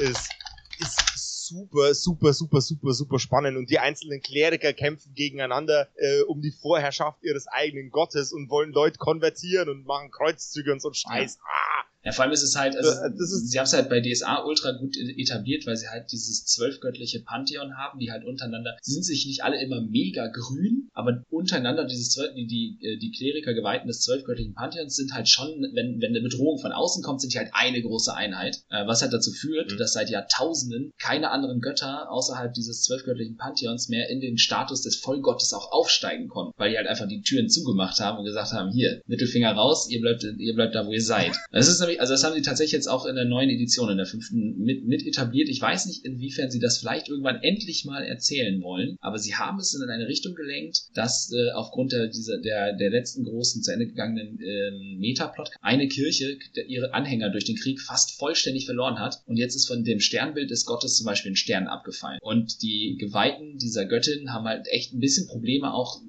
mit ihr Verbindung aufzunehmen und so. Und sie etablieren quasi dadurch im Metaplot, dass es halt auch, es kann ja jahrtausendelang gut gehen, es kann ja aber auch richtig scheiße gehen. Und dann haben sie quasi, was dann wieder spannend wird, ist, sie haben definiert, es gibt quasi den Status des Vollgottes und dann gibt es halt Halbgötter und es gibt halt im Prinzip auch so restkarmale Entitäten, die halt so am Rande dieses göttlichen Nimbus da irgendwie rumschwurbeln, aber halt nicht tot sind. Das heißt, wenn die es schaffen würden, wieder genug Anhänger zu sammeln und die einem anderen Gott wegzunehmen, dann wird wieder Platz frei. So, das ist cool. Das ist mega cool. Also das ist, sie erzählen diese Geschichte einfach nicht weiter. Seit 6 oder 7 Jahren ist die neue Edition draus und sie erzählen diese Geschichte nicht, die sie angeteased haben in einer großen Kampagne. Deswegen habe ich DSA 5 gekauft. Das war der ursprüngliche Grund, weil ich gehofft habe, ich kann mit meiner Gruppe halt einfach Geweihte spielen, die in einer Kampagne dann darum kämpfen müssen, dass sie überhaupt noch Götter haben. Das ist doch eigentlich der Startschuss für dich, die Geschichte selber zu erzählen, oder? Ja, aber es ist... Wenn die DSA Home gemacht haben. Ulysses Verlag, was ist los mit euch? Das gibt Leuten einfach einen Grund, euer Spiel zu zocken und er macht das nicht. Aber das ist für mich eine der großen Kruxen, warum ich jetzt halt mit der neuen Runde, die wir spielen wollen, auch nicht DSA spiele, ne? Weil einfach das ist halt in sich so geschlossen und starr, dass es sehr, sehr schwer ist, in Aventurien zum Teil, also relevante eigene Geschichten zu erzählen. Weil halt alles schon irgendwie definiert ist und jedes Blatt an jedem Baum hat einen Namen. Und also DSA ist halt ein Spiel gefühlt für Freunde für Mikromanagement. Das ist auch so eine Sache, bei D&D hat das gleiche Problem schon diverse Male gehabt, mit diversen Settings. Beim Worldbuilding neigen viele, ich sage nicht alle und ich sage nicht immer, viele Verlage, Autoren, manchmal Sachen so extrem zu übererklären, so extrem zu zerlegen, dass du, wie du gerade eben schon gesagt hast, am Schluss einfach ein Setting hast, wo jeder Ast und jedes Blatt einen Namen. Und das nimmt so viel von dem, was am Tisch passieren kann, weg. Ja. Es ist unfassbar. Also mit sowas bin ich nur sehr, sehr selten, deswegen greife ich ja sehr, sehr selten zu Settingchen, obwohl es da auch Ausnahmen gibt. Es gibt halt einfach Themen, ich sag mal, es gibt halt Settingbände, die haben das Worldbuilding, die sind halt trotz, auch wenn sie es überbeschrieben haben, für einen gewissen Zeitraum ist das ja auch immer mal schön. Ich meine, das Positive daran ist, dass du halt halt bei DSA als Spielleiter hast du halt einen super geilen Netz und doppelten Boden, weil wenn dich jemand was fragt und du weißt es nicht, dann kannst du jeden Scheiß nachschlagen und es gibt immer eine befriedigende Antwort darauf. Du bist nicht dazu gezwungen, dir dann eine Antwort aus dem Ärmel zu schütteln. Du kannst halt das Wiki Aventurica auf und du kannst wirklich jeden Scheiß da finden. Das ist halt quasi das Positive daran, wenn halt alles ausdefiniert ist und man das halt gerne macht. Du findest immer auf alles eine tatsächlich bis zu einem gewissen Grad logische Antwort, die in dieser Spielwelt halt konsistent ist. Und man muss es mögen, aber ich finde, das ist halt ein schönes, so ein Fallback. Kannst du halt dich einfach einfallen lassen in das Netz und wirst halt... Das Ganze reißt aber auch für Thema auf, dass das nochmal eine ganze Stunde brauchen würde. Wenn man sich dann nicht selber mit Worldbuilding befassen wollen würde, welche Settings gibt's, die sinnvoll sind, die cool sind, die man verwenden kann. Und Aventurien ist geil, auf jeden Fall. Für meinen persönlichen Geschmack ist es halt so krass übererklärt, dass ich selber mich nicht so fühle mit DSA, es ist halt einfach auch mechanisch so krass an diese Welt gebunden. So jeder zweite saublöde Zauberspruch, traurig wie es ist, jeder zweite blöde Zauberspruch hat an den Namen irgendeinem Zauberer irgendwie noch in der Erklärung von dem Zauberspruch stehen, wer den erfunden hat. Dann musst du den, wenn du das Ganze irgendwie verhomebrewen willst, dann musst du diesen blöden Idioten trotzdem nur irgendwie in dein eigenes Setting einbauen. Und deswegen bin ich auch persönlich kein besonders großer Fan von DSA, weil alles einfach in diesem sehr, sehr großen, sehr schön dekorierten Cast, Gottes Willen, ist ja nicht komplett daneben. Es hat auch seine Vorzüge, das Ganze. Aber es ist alles in diesem Kasten eingesperrt. Ja. Und der ist mir einfach nicht dynamisch. Genau, aber das will es ja auch gar nicht. Ne? Das ist ja genau das Gegenteil von D&D. Die geben ja, ich lese mich da jetzt immer noch ein, aber die geben ja wirklich nur so, ja, das sind unsere Ideen und das haben wir auch schon mal irgendwo publiziert. Aber weißt du was, mach mal selber. Es ist cool für uns. Und bei Aventurien ist es halt so, fasst das auf gar keinen Fall an. Es gibt halt, selbst wenn du eine epische Kampagne spielst, dadurch, dass sie halt so eine fortgeschriebene Historie haben, und die sind ja mit ihren Veröffentlichungen durch zum Beispiel den Aventurischen Boten, der ja fortlaufend monatlich, das ist eine Ingame-Zeitung, ich weiß nicht, ob du den kennst. Habe ich tatsächlich auch nur irgendwie 2, 3... Also super geil. Ich habe die Dinger zum Beispiel teilweise bei meinem DSA-Lab-Charakter immer im Gepäck, weil der Aventurische Bote ist eine Zeitung, die wird real gedruckt, ist aber tatsächlich halt im Spielsetting existent. Also das ist eine in der Spielwelt existierende Zeitung. Das heißt, es ist kein Bruch oder so, wenn du halt eine Zeitung irgendwo aufschlägst, Aventurischer Bote, zack. Und die haben halt, dadurch sind sie aber mit der Geschichtsschreibung, mit der fortlaufenden Jahreszahl und was sie halt an Events und so halt immer in diesen Boten veröffentlichen, so weit im Voraus vor dem, was du als Spielgruppe an Spieltempo hast, dass du niemals auf Höhe der Veröffentlichung irgendwie sein kannst von deinem Spieltempo her. Und deswegen ist quasi der Ausgang jedes Abenteuers schon irgendwo anders definiert. Das enzyklopädische Wissen, das du dir aneignen musst, wenn du DSA spielen willst, ist ja auch nicht irgendwie gelöst mit einmal das Regelwerk dir rein und dann in der Welt spielen, sondern du hast 4 Millionen Wiki-Seiten, die du durchmetzgern musst, wenn du das Ganze einigermaßen Setting akkurat haben willst. Ja. Schwierig eigentlich. Ja. Jetzt reden wir über Welten erschaffen, haben jetzt über DSA und Dungeons & Dragons publizierte Systeme, Settingbände gesprochen. Wie ist das bei dir? Also schreibst du dir was auf? Wenn ja, in welchen Stile? Und würdest du gerne mal veröffentlichen, dann das in der Art und Weise? Hab vor kurz angefangen, mir ein paar sehr, sehr spannende Settingbände mal zuzulegen und durchzulesen, um auch mal so ein Gefühl dazu kriegen, wie würde man das schreiben, wenn man es veröffentlichen wollen würde. Das ist jetzt kein Hinweis darauf, ob ich das machen wollen würde oder nicht. Ich sage jetzt lediglich, ich spiele mit der Idee. So. Man befasst sich halt als Autor damit, ne? Wenn man schon Welten erschafft, man befasst sich irgendwann auch mit dem Thema, wie schreibe ich es am besten auf? Und wenn ich das schon mache, mache ich das gleich veröffentlichungsfertig quasi. Oder dann mache ich es in einer, oder halt genau. Zumindest, ich sag mal, es muss ja nicht gedruckt sein, sondern halt zum Beispiel in Form einer Website oder so. Ich bin ein alter Mann, ich finde Websites für so einen Zweck einfach nicht cool. Günstiger. So, ja. Für beide Seiten, ne? Also für den Autor. Ja, klar. Und das erreicht halt auch mehr Leute, aber ich bin... Ich kann nur World Anvil empfehlen. Da sprechen extrem viele Leute von. World Anvil. Ich hab's mir kurz angeguckt, ein bisschen über die Tools drüber geschaut. Ich glaube, ich hab's wieder geschlossen. Oh, wütend sogar. Ich arbeite mich noch da rein, aber es ist halt, ich hab's in unserer Show vor 2 Wochen, im Cast letzte Woche, es ist halt, wenn man noch nicht so genau weiß, in welche Richtung man erzählen will oder wie man etwas ausdefiniert, dann macht World Anvil halt, es stellt dir Fragen. Oder, World Anvil macht Sinn in seiner Produktanwendung. Aber es ist halt sehr, sehr weit von meiner Idee entfernt, wie ich das Ganze genussvoll finde. Ja. Ich mag meinen Notizblock und meinen Pfefferminztee und meinen Stift und irgendwie ein Tome of Adventure Design und dann noch irgendwie 2, 3 andere Random Tables, die irgendwo hinschmeißt, würfle irgendeinen Schmarrn aus und baue da drauf dann einen Planeten mit einer epischen Backstory. Und das landet dann alles auf einem maximal DIN A4 großen Zettel und ich denke mal hinterher, geil. Und World Anvil hat ähnliche Züge, was den Aufbau betrifft, wie solche Geschichten wie das Aventurien, wie kleinen Mikro-Existenz eben. Und ich glaube, ich werde mit sowas nicht glücklich. Wie gesagt, für Leute, die sowas mal ausprobieren wollen, ist World Anvil bestimmt scheiß geil, aber für den Josef ist. Das heißt, du kommst tatsächlich echt mit einem Zettelstift aus und hast dann, also dir reichen so ein paar Stichpunkte oder schreibst du dann noch Sätze, Texte?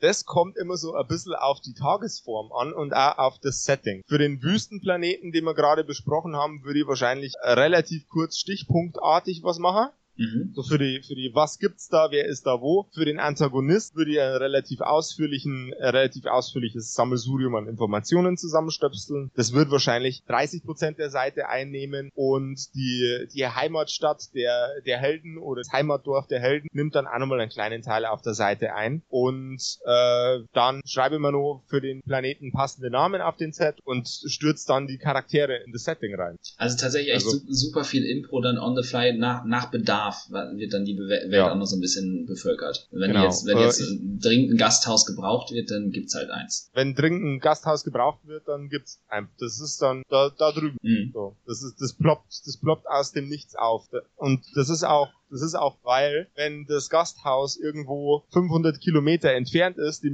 nächste Möglichkeit, irgendwie was zu trinken zu organisieren, verdursten die Charaktere im Laufe der Strecke und das macht halt dann auch wenig Spaß, zumindest den Spielern. Ich find's cool, weil ich Leute leiden lassen kann, aber den Spielern macht's keinen Spaß, weil die wegen einer kompletten Banalität ihre Charaktere verloren haben. Ja. Für einen gewissen Spielstil ist auch das ein angemessener Tod für Charaktere, wenn du Mörk Borg spielst oder Lamentations of the Flame Princess. Da sterben, glaube ich, mehr Leute am Verhungern und Verdursten als an allem anderen. Ja. Aber für so eine heroische Kampagne schwierig. Ja, wir hatten da mal, das war ein Thema, das ich angefangen hatte im Lab zu etablieren und das Ganze wurde dann Mangelszenario genannt. Ich war mal einmal auf so einer Convention, wo wir Mangelszenario gespielt haben. Das wurde dann auf eine Art und Weise gefahren, dass es hieß, das sei eine Vollverpflegungskon, wo man sich die Verpflegung erspielen musste. Es gab dann 2 verfeindete Parteien und wir mussten dann quasi um die Wette laufen im Gelände und uns gegenseitig, das war so ein bisschen 30-jähriger Kriegssetting auf Fantasy. Okay.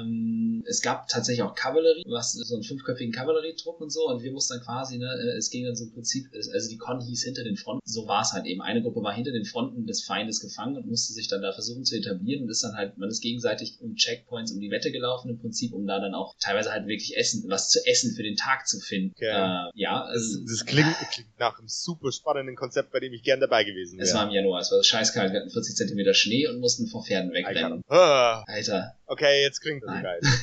Also die Idee mega, auf jeden Fall, aber es war sehr schwierig dann halt. Also ich habe tatsächlich Freitag bis Sonntag von so einer Handvoll Bulgur gelebt am Tag. Oder zweimal am Tag. Geil war, als wir dann mal Karotten oder Highlight war auch Salz. Salz ist ja sowas halt.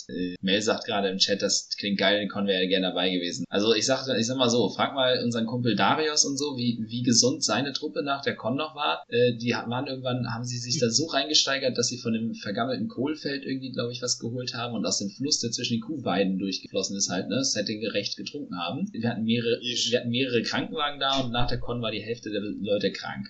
Okay, das sollte man sich zweimal überlegen, bevor man ein Mangelszenario mitspielt. Ja, genau, und das gilt dann, Das gilt halt auch fürs Pen and Paper.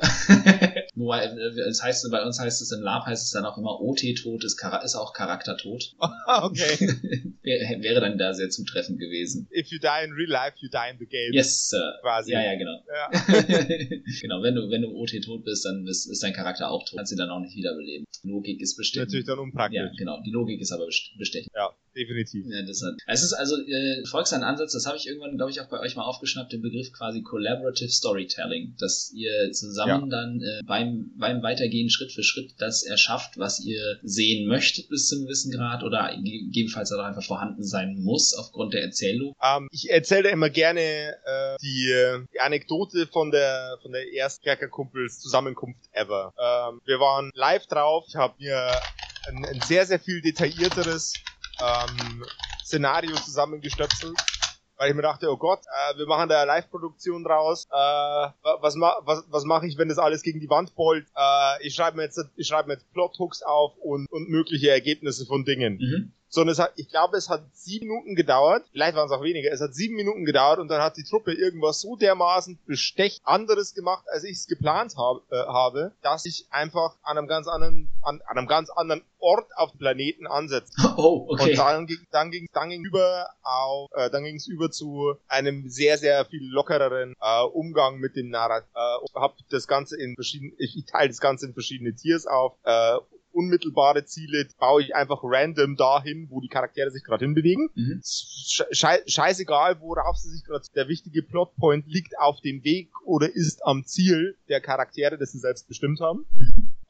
Dann gibt den übergeordneten Plot Teil 1, ich würde einen besseren Namen dafür überlegen. Der übergeordnete Plot Teil 1 ist alles, was in irgendeiner Kapazität mit Interaktionen zwischen Charakteren, die ich für wichtig erachte für den Storyflow, passiert. Zum Beispiel der eine Typ, der unseren Zwergenfreund aus unserem eben erdachten Szenario aus der Stadt gekickt hat mit dem Fuß, der muss irgendwo auftauchen. Das heißt, nachdem wird gesucht, es gibt Hinweise für die, dass der existiert, damit die Charaktere auch ein Interesse daran haben, dieser Person zu begegnen, weil der hat Informationen oder ein Artefakt oder ist Anhänger von dem großen bösen Nekromanten mit seinen lustigen Würmern. Mhm. Und dann gibt's den Überplot, quasi der Überplot, der Ich-Plot und der Unter-Ich-Plot. Nach Freud. Freudsches Worldbuilding. Freudsches Worldbuilding. Der Über-Ich-Plot ist das große, böse Etwas, das irgendwo in der Dunkelheit lauert, dem die Charaktere irgendwann mal über den Weg laufen und es als das große Böse identifizieren. Mhm. Das sind quasi eingeteilt in der Sandbox. Man kann diese einzelnen Bausteine relativ überall platzieren, wo man glaubt, sie brauchen im Rahmen des Spielverlaufs. Jo. Das heißt quasi, im Prinzip gibt es dann das, was als unbedingt notwendig erachtet ist, halt, ne? Weil wird der große Bösewicht ja zum Wohnen oder es gibt zumindest eine definierte Lebensform von allen Völkern. Es reicht ja im Prinzip zu definieren, die Zwerge leben in Glasburgen, die Vermisken leben unterirdisch. Wie das unterirdisch dann aussieht, ergibt sich dann. Und das nächste Faktor wäre dann, der dritte im Prinzip, vielleicht benannte oder gewünschte Orte aus dem Charakter hinter. Ganz genau. Also ob das jetzt ein Stadtviertel, ein Dorf oder sonst was ist, plus Aue oder was, ist ja dann egal. Das ist egal. Das wird dann je nach Situation möglichst optimiert in den Plot hineingeschmiedet. Ja, also so handhaben wir es jetzt zum Beispiel auch. Melando ist gerade im Chat, der überlegt, einen Charakter zu spielen. Für den haben wir uns dann hingesetzt und gesagt, alles klar, wo könnte der denn herkommen? Was wäre logisch? Und wie soll das dann die nächste Umgebung quasi deiner Heimat dann aussehen? Was hättest du da gerne, damit dein Charakter wie fluff her funktioniert? Das ist dann wieder ein Punkt, der irgendwie eine weiße Fläche halt ausgefüllt hat auf der Karte. Und dann lasse ich halt dazwischen bis zum nächsten farbigen Punkt erstmal wieder was weiß. Wäre dann so der gleiche Ansatz. Das ist sehr, sehr ähnlich. Ich finde das ganz spannend, wie man da unterschiedlich rangehen kann auch so, ne? Weil ich meine, ich würde gerne mal wissen, ob derjenige, der sich an Tag 1 oder an Tag 0 federführend für Aventurien gemeldet hat, ob der damit angefangen hat, alles aufzuschreiben oder ob das am Anfang auch so war. Ich glaube, da gab es tatsächlich mal Interview mit den DSA-Schöpfern und Mayri Stritter. Ja, hinter dem Vorhang, glaube ich, oder so heißt das, ne? Diese anderthalbstündige Doku oder so? Irgendwie so. Nein, es war keine Doku, das war, ich glaube, das war eine Diskussionsrunde zwischen Mayri und ein paar Rollenspielsammlern und noch ein paar Autoren. Mhm. Da war quasi der Diskussionspunkt, was ist nicer, DSA, Oldschool D&D, aktuelles D&D. Und da gab es auch den ein oder anderen Einblick in das Ganze. Aventurien fing ja auch ganz bescheiden klein an. Das war ja, DSA war im Prinzip der der erste deutsche D&D-Klon. Ja. Also was heißt Klon? Das erste deutsche Simulacrum. Und war ähnlich schmal gestrickt, was seine Regeldichte betrifft, wie es D&D zu dem Zeitpunkt war. Mhm. Man hat dann noch versucht, irgendwie ein Setting außenrum zu bauen, und das hat sich über die Jahre hinweg, ich meine, DSA gibt's jetzt auch schon seit wie lange? 40, 45? 35 jetzt, glaube ich. Ne? Die sind 5 oder 10 Jahre jünger als D&D. Dann können wir mal so ungefähr von 35 Jahren ausgehen. Das Ding gibt es jetzt seit 35 Jahren, und in 35 Jahren hat man sich nicht sonderlich weit von dem Setting wegbewegt, sondern einfach jede Woche mal wieder die Luftpumpe einmal beginnt, das Setting noch weiter aufzublasen. Und jetzt sind wir halt mit Aventurien da, wo wir sind. Ja, also deswegen das Interessante, was die halt in dem Worldbuilding gemacht haben, ne? Die haben ja auch, im Prinzip haben sie ja mit einem Kontinent auf einer Welt angefangen, mit Aventurien auf Dere. Heute gibt es da drum ja noch dann das Riesland, das bisher noch gar keine Veröffentlichung hat, das ist rechts von Aventurien. Es gibt dann noch Myranor, das ist ganz weit links von Aventurien, sich die Karte vor Augen hält. Und es gibt noch Uturia, das ist der Südkontinent, also ne, südlich von Aventurien. Und sowohl für Aventurien als auch für Uturia und Myranor haben sie nicht dann die DSA-Regeln dahin adaptiert, sondern neue Regelsysteme erschaffen. Anstatt halt, wie es D&D macht, in einem etablierten Regelsystem einfach Settingbände dann zu veröffentlichen. Der Grund hierfür ist, glaube ich, weniger betriebswirtschaftlich als leidenschaftlich. Ich glaube, die haben sich für Myranor und was weiß ich, was es noch alles gibt, haben sie sich diese Regelwerke ausgedacht, weil die auch selber experimentieren wollten, was funktioniert nicht. Und für Aventurien funktioniert das besser, weil die Charaktere vor diesen und jenen Problemen wahrscheinlich häufiger stehen. Und für Myranor funktionieren diese und jene Regelmechaniken besser. Ja. Das sind ja auch alles, was ich an dem Ulysses Verlag total geil finde, auch wenn das ein riesengroßer Behemoth ist, zwischen ein Monster von einem Verlag. Die sind vollgesteckt mit Leuten, die wirklich, wirklich enthusiastisch mit dem Thema umgehen. Das stimmt allerdings, ja. Und das ist schon nett ungeil. Das ist richtig cool. Das ist schon so. Also, es ist halt, jetzt kommen wir auf den Regelaspekt, und da haben wir gleich noch ein euer großes Regelthema, auf das wir gleich noch eingehen wollen. Jetzt haben wir 1,5 Stunden über Welten geschaffen, jetzt schlage ich mal die Brücke. D&D macht Welten mit einem etablierten Regelsystem sehr einfach zugänglich. Ist das, was das von DSA unterscheidet? Weil ich meine, sie hätten ja auch einfach das Regelsystem wie D&D ein bisschen aus dem Worldbuilding ausgliedern, um damit dann ihre gesamte Welt nutzbar zu machen, einfacher nutzbar zu machen. Also es ist für mich, das ist der fette Unterschied einfach, ne? Das ist halt, also ich habe ein etabliertes Regelsystem mit unendlichen Settings, und auf der anderen Seite habe ich ein Setting mit nur einem zugänglichen Regelsystem. Das ist eine Sache, die bei DSA erheblich oldschooliger ist als bei D&D. Wenn man sich an Dungeons and Dragons Advanced 2. Edition so ein bisschen zurückerinnert, da kam jedes Setting mit eigenen Zusatzregeln. Also wenn du dir jetzt die Planescape Box auf eBay für viel zu hohe 144 € rauslässt, dann machst du das Ding auf, und in dem Kampagnen-Setting dann nochmal etwas verfeinerte Mechaniken und Monster mit zusätzlichen Fähigkeiten und Fertigkeiten, zusätzliche Klassen etc. etc. etc. Und DSA der Ulysses Verlag mit Myranor und Aventurien und so weiter, handelt das nicht genauso, aber mit, ich denke, einer ähnlichen Idee, die ich auch vorher schon versucht habe zu erläutern, dass einfach, um eine gewisse Region und gewisse Probleme zu lösen, auch manchmal unterschiedliche Mechaniken vielleicht ganz sinnvoll sind. Ja, klar. Ja, auf jeden Fall. Das ist ein radikaler Unterschied zwischen dem modernen D20 D&D und DSA, aber es ist auch ein Unterschied zwischen modernem D20 D&D und oldschooligem Basic D&D und Advanced Dungeons and Dragons 1. und 2. Edition. Ja. Jo. Jetzt haben wir Regelsysteme angesprochen, und ihr arbeitet an eurem eigenen, das da heißen wird, oder heißt, das Kind heißt Kerkerpunk. Das Kind heißt Kerkerpunk, jawohl. Was ist es, was macht es, und was macht es für mich als Spielleiter und Weltenbauer? Also, wir fangen mal mit dem Weltenbauer-Aspekt an, weil mir der an Kerkerpunk nicht extrem gut gefällt. Kerkerpunk kommt mit sehr, sehr spannenden kleinen Kits zum Welten selber zusammenwürfeln, ohne dass man seine Rübe dafür benutzen muss, um sich Sachen auszudenken, was ganz praktisch ist. Ja. Vor allem für mich selber. Kerkerpunk bringt Boxen für Worldbuilding und Adventurebuilding, und zwar in einem angenehmen, verdaubaren Format. Keine 35 W100 Tables, die irgendwie hintereinander gesteckt sind, sondern ein Abenteuergenerator, der sich auf, ich glaube, 6 DIN A4 Seiten, ein Worldbuilding-Generator, der sich nochmal auf 8 DIN A4 Seiten Inhalt beschränkt. Und damit kannst du dir einfach angenehm spannende Settings und Plothooks zusammenstöpseln. Was macht's für dich als Spielleiter? Als Spielleiter nimmt's dir eine Sache ab, persönlich manchmal im Rahmen des flüssigen Storytellings störend finde. Es nimmt dir das Würfelwürfeln ab für Angriffe und allen möglichen anderen Kleinkram, den irgendwelche NPCs machen würden. Kerkerpunk ist per Definition ein Oldschool-Renaissance-System, weil es auch sehr, sehr, sehr, sehr alte Mechanik versucht wieder zu reetablieren. Wow, schwieriges Wort. Ins moderne Rollenspiel und versucht, eine Brücke zu schlagen zwischen dem alten Abenteuerdesign und einem modernen Regelwerk. Das heißt, du kannst Kerkerpunk benutzen, um, ohne dass du dich durch 500 Seiten Regelwerk kämpfen musst, auch wieder mal die Altklassiker an Abenteuern irgendwo hinten im Schrank stehen hast, wieder zu adaptieren. War das ein deutscher Satz? Ich hoff's. Ja.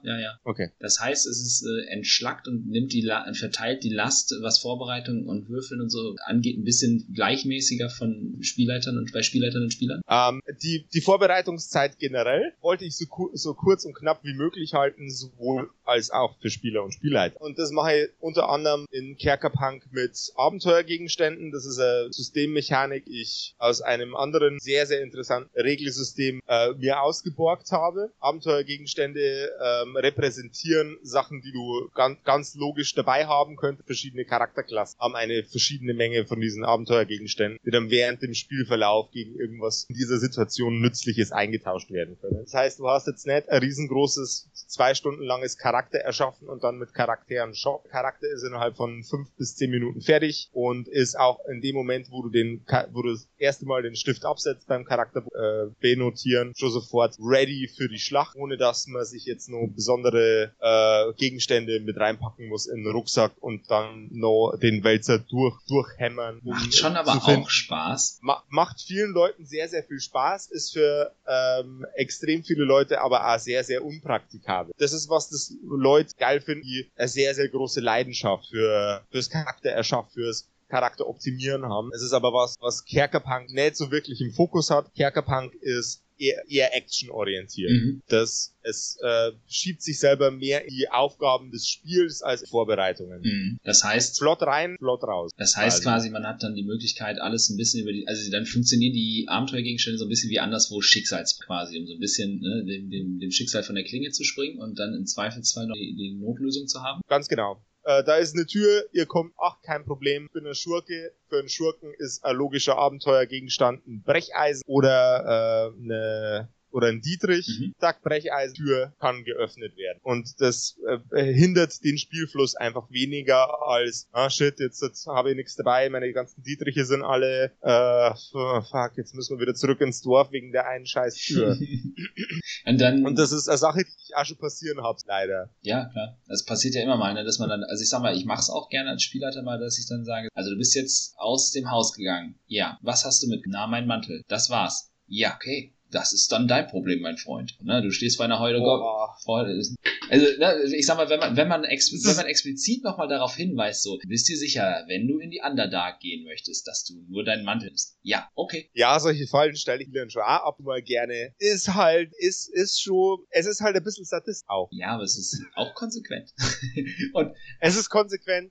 Also ich muss sagen, tatsächlich, ich habe eine Spielgruppe noch nie so schnell Probleme bekommen. Also es ist halt, ich finde es bei den meisten Regeln und Settings super schwer, den Charakteren wirklich ein Problem zu bereiten aus den Monstern raus zum Beispiel oder so. Weil sie immer meistens gibt es irgendeine Lösung oder sie fanden dann zufällig doch noch wieder irgendwie was die Monster nicht gegen immun sind. Ich habe eine Spielgruppe noch nie so schnell scheitern sehen, wie als sie feststellen, dass sie den einen Rucksack mit der verdammten Sprengladung im Hotel vergessen. So, sorry Leute, aber dann, ne, das ist... Dafür haben wir halt eine Session lang nichts anderes gemacht als die Vorbereitung eures Bankraubs. So, Ne, wenn ihr dann losdackelt und den blöden Schweißbrenner liegen lasst. Da, gut. Deswegen, also ich hatte die Erfahrung einfach bei Shadowrun zum Beispiel, ne? Das ist halt ich wollte gerne eine Meta im Shadowrun spielen. Man muss aber dazu sagen, Shadowrun ist generell ein System für Sattel. Ja, aber Moment, ich habe echt festgestellt, wir hatten eine Gruppe mit sehr kampfstarken Charakteren. Die Abenteuer an sich die NSCs, die einem da als Gegner vorgeschlagen wurden, die wurden. Ich hab's noch hingekriegt. Die NSCs, die das noch sauber. Sehr gut. Die NSCs, die einem da dann gestellt wurden, quasi, die man verwenden sollte, die waren nicht ansatzweise in der Lage, mit einer ungesteigerten Stufe 1 Gruppe klarzukommen. Und dann war's halt, irgendwann der Punkt, wo ich so, weißt du was, wenn ihr dann doof seid, dann machen sich die Spieler halt schnell ihre Probleme auch selber. Und wenn ich dann jetzt so diese Abenteuergegenstände habe, hast du da nicht so ein bisschen Sorge, dass das dann irgendwie die Welt irgendwann zum Zusammenbruch bringt, weil das die Logik sprengt, in der sich so eine Welt halt bewegen muss? Also ein Abenteuergegenstand muss in einen Rucksack rein. Jeder der Charaktere hat einen besonderen Transportiergegenstand. Das ist beim Schurken ein Rucksack, beim Magier ist ein kleines Säckchen, das er an der Hüfte hängen hat. Und in das Säckchen in der Hüfte passt eine Viole und vielleicht noch ein Dietrich. Und wenn alles gut läuft, ein bisschen ein größerer Beutel ist, der da an seiner Hüfte hängt, noch ein Bierdeckel. So, in den Rucksack geht lockerlässig ein Brecheisen, 5 Dietriche, eine Flasche mit Wasser und ein Seil. So, muss auch logisch irgendwie in den Transportrucksack reinpassen. Ja. Du kannst jetzt nicht plötzlich einen Abenteuergegenstand verwenden und dann eine ätherische Bazooka, die 2 Meter lang ist, aus dem Ding rausziehen. Das gibt's nicht. Okay, also es muss zur Klasse passen und angemessen für die Größe meines Transportbehältnisses sein, und dann kann ich aber in diesem Rahmen mich relativ frei bewegen. Wenn ich dann sage, okay, ein Charakter kann ich nicht vernünftig klettern, dann habe ich vielleicht nicht das Seil dabei, sondern halt die Strickleiter. So auf dem Niveau. Ganz genau. Das heißt quasi, man hat so ein bisschen so ein Netz und doppelten Boden, aber ohne dabei die Welt aus den Fugen zu werfen. Jo. Also du hast es vorher schön mit den Schicksalspunkten beschrieben. Der Vergleich hinkt bloß dahingehend, dass nicht aus jeglicher Situation mit den logischen Dingen, die du als Abenteurer tendenziell dabei hast, rausretten kannst. Ja. Es geht nicht. Du kannst jetzt nicht, du hast keinen Fallschirm im Rucksack. Gibt's einfach, sondern du hast ein Seil. Viel Spaß. Yeah. Aber das hast du halt. Und das Seil kann 5 Meter lang sein oder 10 Meter lang sein, je nachdem, ob du jetzt ein 5 oder 10 Meter langes Seil brauchst. Ja, sobald es ein Seil ist, bloß um das kurz fertigzustellen, sobald es ein Seil ist, bleibt es auch. Ah, okay, das heißt, wenn ich meinen Arm, aber ist ja auch, dann bleibt es aber auch ein Seil, ist ja auch auf der Habenseite quasi. Genau. Und dann die Spieler sind dann angehalten, selbst darüber Buch zu führen, wann sie wie viele Abenteuergegenstände für was verwendet haben. Ganz genau. Okay, das ist eigentlich ziemlich cool. Ganz einfaches Slot-Item. Ja, nice. Und dann gibt's pro Spielsession, oder wie verwaltet man dann die Plot-Gegenstände? Es gibt zu Beginn des Abenteuers eine gewisse Menge an Abenteuergegenständen, je nachdem, was für Charakterklasse man hat. Als Zauberkundiger hast du einen, als Schurke hast du, ich glaube, 10 sogar. Oui. Ja, weil die sind der Werkzeugkasten, die sind dafür halt in allem anderen vielleicht nicht ganz so mega mächtig, aber dafür sind sie eben der Werkzeugkasten. Und die regenerieren sich, wenn die Truppe sich pro Abenteuergegenstand, der wieder ein Abenteuergegenstand werden soll, einen Tag lang mit irgendwas anderem beschäftigen als mit Abenteuern. Ah, also quasi so ein bisschen die klassische große Rast. Genau. Ist halt noch ein bisschen größer. Jawohl. Aber man muss natürlich dafür auch irgendwo sein, wo sich Menschen aufhalten. Damit ich quasi die Gelegenheit hätte, off-game so shoppen zu gehen quasi. Genau. Und jetzt haben wir schon gesagt, es gibt halt Würfeltabellen und alles. Wie Charaktererschaffung, wird es einen NSC-Generator geben, mit dem man dann die Welt als Spieler da so ein bisschen bevölkern kann? Das ist eine extrem gute Idee. Die haben tatsächlich noch gar nicht gedacht. Nein, NSCs sollen tatsächlich schnell an den Haaren herbeigeführt werden können, weswegen all die Statblocks extrem überschaubar sind. Ich bin mir nicht sicher, ob es da wirklich einen Generator dafür braucht. Aktuell ist noch keiner dafür fertiggestellt. Also ich denke bei sowas dann halt meistens irgendwie so Würfeltabellen mit mit Vorname, Nachname, Profession und vielleicht noch irgendwie generelle, keine Ahnung, Rasse oder so. Du hörst uns ja auch häufiger mal in den Episoden zu. Du weißt auch, dass mit den Namen bei meinen Charakteren, bei meinen NPCs rege. Der erste Name, der mir einfällt, wird's meistens. Deswegen heißen meine göttlichen Drachen auch Big Jim. Und Seile und Speer verkaufen in der Unterwelt, Seile und Speer. Ja, Seile und Speer. Die waren übrigens sehr lustig. Schönen Gruß übrigens von Axipiter Gratispona. Max, das ist Max. Ach, das ist Max. Er sagt gerade, er mag die Abenteuergegenstände sehr, sehr gerne, weil er, weil man damit im Prinzip machen kann, was er will, aber er zögert immer noch, seinen einzusetzen, weil er eben nur einen hat. Als der Konstantin. Schön, dass ihr übrigens da seid. Ziemlich cool. Und Palaimon sagt gerade, er lernt selber noch was über das System, das sie gerade spielen. Ist das, Simon. Ja, siehst du, alle da, ganze Bande, schön. Aber das ist, das ist immer so. Das, ich glaube, man hat auch bei sowas nie ausgelernt, weil man irgendwann immer noch was findet, einen Winkelzug oder was, den man dann wieder anwendet und das System noch drehen kann oder was auslegen und so. Das finde ich eigentlich persönlich auch mal ganz schön, wenn man manche Sachen so ein bisschen halt als Auslegungssache belässt. Ne? Das ist, wie ich gerade schon sagte, es muss ja nicht zwingend das Seil sein, es kann ja auch eine Strickleiter sein, wenn ich etwas hochklettern möchte oder so. Ja, jetzt hatte ich irgendwie so viele Themen und alles und habe schon so viel angesprochen. Genau, achso, wie funktioniert Kerkerpunk überhaupt? Rein mechanisch nochmal, kurz nur, damit wir es mal verstehen. Ein mechanischer Überblick, okay. Kerkerpunk basiert auf einem Roll-Versus-System. Weiß nicht, ob es das erste seiner Art ist als Roll-Versus-System. Ich habe es auf jeden Fall so nur nirgendwo anders gesehen. Du hast deinen Fertigkeitenwürfel, W6. Das bleibt auch immer ein W6 und der wird modifiziert durch die Boni, die dein Charakter auf verschiedene Fertigkeiten hat. Zum Beispiel Stärke, Charisma, Geist. Dieser Modifikator kann zwischen minus 3 und plus 5 liegen. Und du würfelst, je nachdem, wie schwer die Aufgabe, der sich dein Charakter stellt, gegen einen bestimmten Würfel aus dem klassischen siebenseitigen Würfelset. Sehr einfache Aufgaben sind mit einem W4 gegen zu würfeln, normal schwer mit einem W6, mit einem gehobeneren Schwierigkeitsgrad W8, sehr schwer, 12, asozial ist schwer, W20 und wenn ich einen Patrick ärgern will, W100. Okay, ja, aber Patrick schafft das halt immer. Ja, ich weiß nicht, wie er es macht, der hat das Glück gepachtet auf jeden Fall. Ja.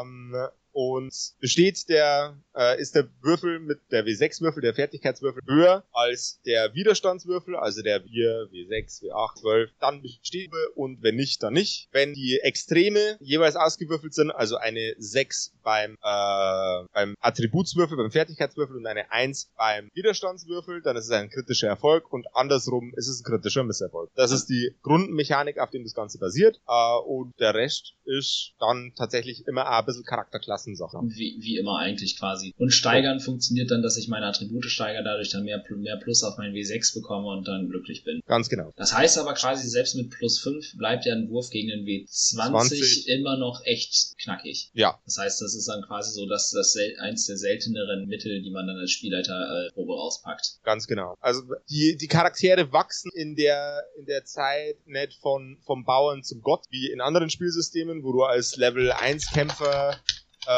irgendwie deine 8 Trefferpunkte hast und als Level 20 Kämpfer 130, sondern du hast immer einen relativ beschränkten Pool an Lebenspunkten. Die Monster, denen die Spieler gegenübertreten, sind dahingehend auch im Normalfall relativ angesetzt, was die Trefferpunkte betrifft, haben aber dafür einen höheren Widerstand, höheren Widerstandswürfel, weil die einfach robustere Typen. Du kannst jetzt nicht auf einen Drachen losgehen und erwarten, dass der mit einem One-Hit irgendwie zu einem kleinen Aschehäufchen. Ja. Das wirst du in Kerkerpunk niemals erleben, weil du im Normalfall schon Schwierigkeiten hast über den W20. Ja, wo wir gerade von Crits und sowas sprechen, da habe ich noch, das ist, finde ich, auch so ein bisschen. Es spielt so ein bisschen in die Richtung Worldbuilding, Encounterbuilding, wie ist die Welt angelegt. Ich finde es immer spannend, gerade in Systemen, die auf Lebenspunkten basieren. Angenommen, meine Gruppe beschreibt mir, wie sie ein Attentat ausführt, das per Art Definition, ja, wenn es erfolgreich ist, einfach tödlich sein sollte.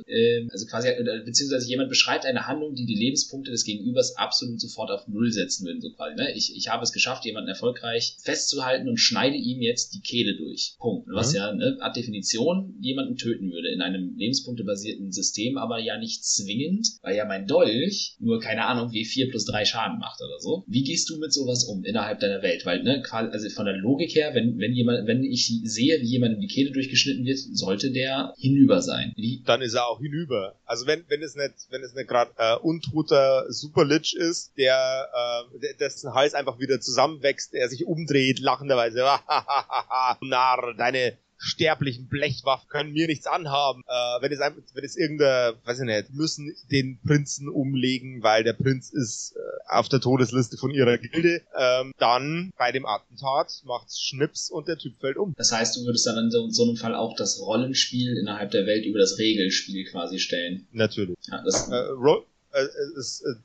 the scenery always beats the mechanic. Ja, das ist nämlich so, ich finde, das ist immer ein ganz spannender Ansatz, wie man, weil im Prinzip muss man ja die Welt darum auch so ein bisschen definieren, weil es macht ja auch was mit NSCs oder auch mit SCs, wenn sie sehen, wie jemand mit einem Schwert durch die Brust gestoßen wird oder so, oder halt, ne, jemand von einer Kanone getroffen wird und der geht hinterher weiter, so. Das ist ja, ich sag mal, im besten Fall ist das halt tatsächlich ein Gegner, der das halt schluckt, weil er halt eben ein Lich ist oder so, aber auf der anderen Seite ist es halt so, oh mein Gott, also ich finde es einfach absolut unlogisch, weil es in den meisten Welten einfach nicht vorgesehen ist, dass du sowas halt überstehst. Das ist einer eins der Probleme, dass Leute, die so ein bisschen in der Oldschool Richtung unterwegs sind, gerne betonen bei D&D 5. Edition, so. Der Drache hat jetzt gerade mit voller Wucht auf dich draufgesprungen. Der hat ungefähr das Gewicht von so 5 zusammengestöpselten Elefanten und ist mit vollem mächtigen Sturzflug auf dich runter. Du nimmst 22 Schadenspunkte. Ja, cool, dann gehe ich jetzt erstmal drüber zu der Eistheke und hol mir einen Calippo.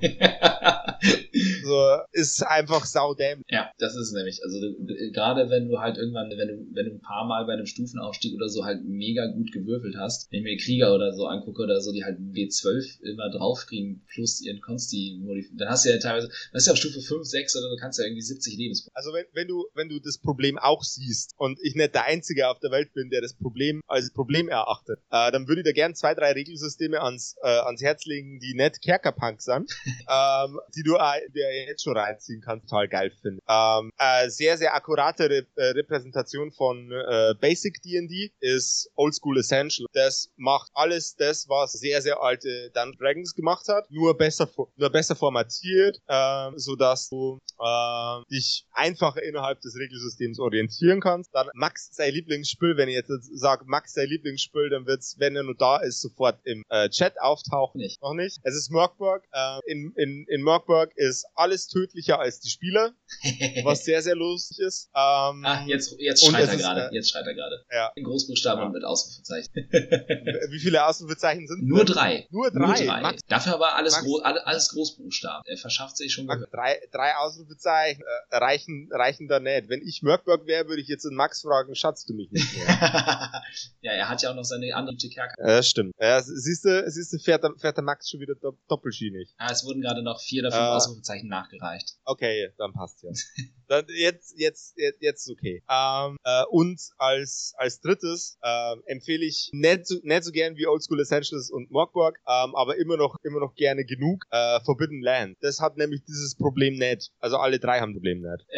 Ja, das ist schwierig. Und achso, Mel hatte noch im Chat gefragt, wenn man nur einen W6 plus maximal 5 bekommt, wie kann man dann Proben gegen einen W20 schaffen? Aber es ist ja im Prinzip so, solange der W20 unter das Gesamtergebnis meines W6 gewürfelt wurde, schaffe ich die Probe, Punkt. Das heißt also, ne, genau. Solange der W20... Achso, was ist bei Gleichstand? Bei Gleichstand hat man...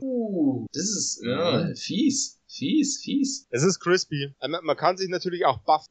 Buffs machen ja in Pen-and-Paper-Rollenspielen selten Sinn, aber man kann natürlich durch Zaubersprüche Boni auf seine Werte erhalten. Ja. Das ist ganz, ganz, ganz, ganz wichtig, weil wenn man im Drachen eine reinballern will und dann unvorbereitet an die ganze Situation rangeht, so wie deine Freunde mit der Bombe damals, deine Mitspieler mit der Bombe im Rucksack, dann kann es natürlich auch dazu kommen, dass da der ein oder andere Zahn verloren wird dabei.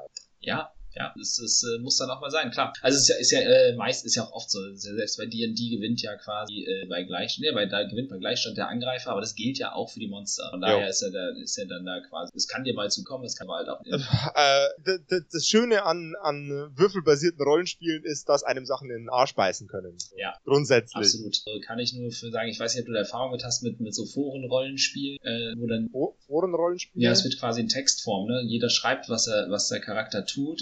und schreibt dann halt, ne, mit Anführungszeichen halt dann die wörtliche Rede und so und beschreibt dann seine Mimik und Gestik vielleicht auch noch ein bisschen und das Drumherum und so. Aber es kann halt, die sind meistens ungeleitet. Es gibt halt niemanden, der NSCs oder so spielt oder halt irgendwie mal sagt, nee, das funktioniert jetzt nicht. Das heißt, am Ende des Tages ist halt jeder für sein eigenes Scheitern verantwortlich und das will man ja natürlich eigentlich nicht unbedingt. Alle rufen immer Play to Struggle, aber wenn sie dann strugglen, dann nimmt man doch lieber dann irgendwie die sichere Ausfahrt. Das ist halt, ne, deswegen, ich sage immer, bitte lasst uns mit irgendwas würfeln oder halt jemanden dabei haben, der Entscheidungen forciert oder halt mal schiedsrichtet oder so. Dementsprechend, ja klar.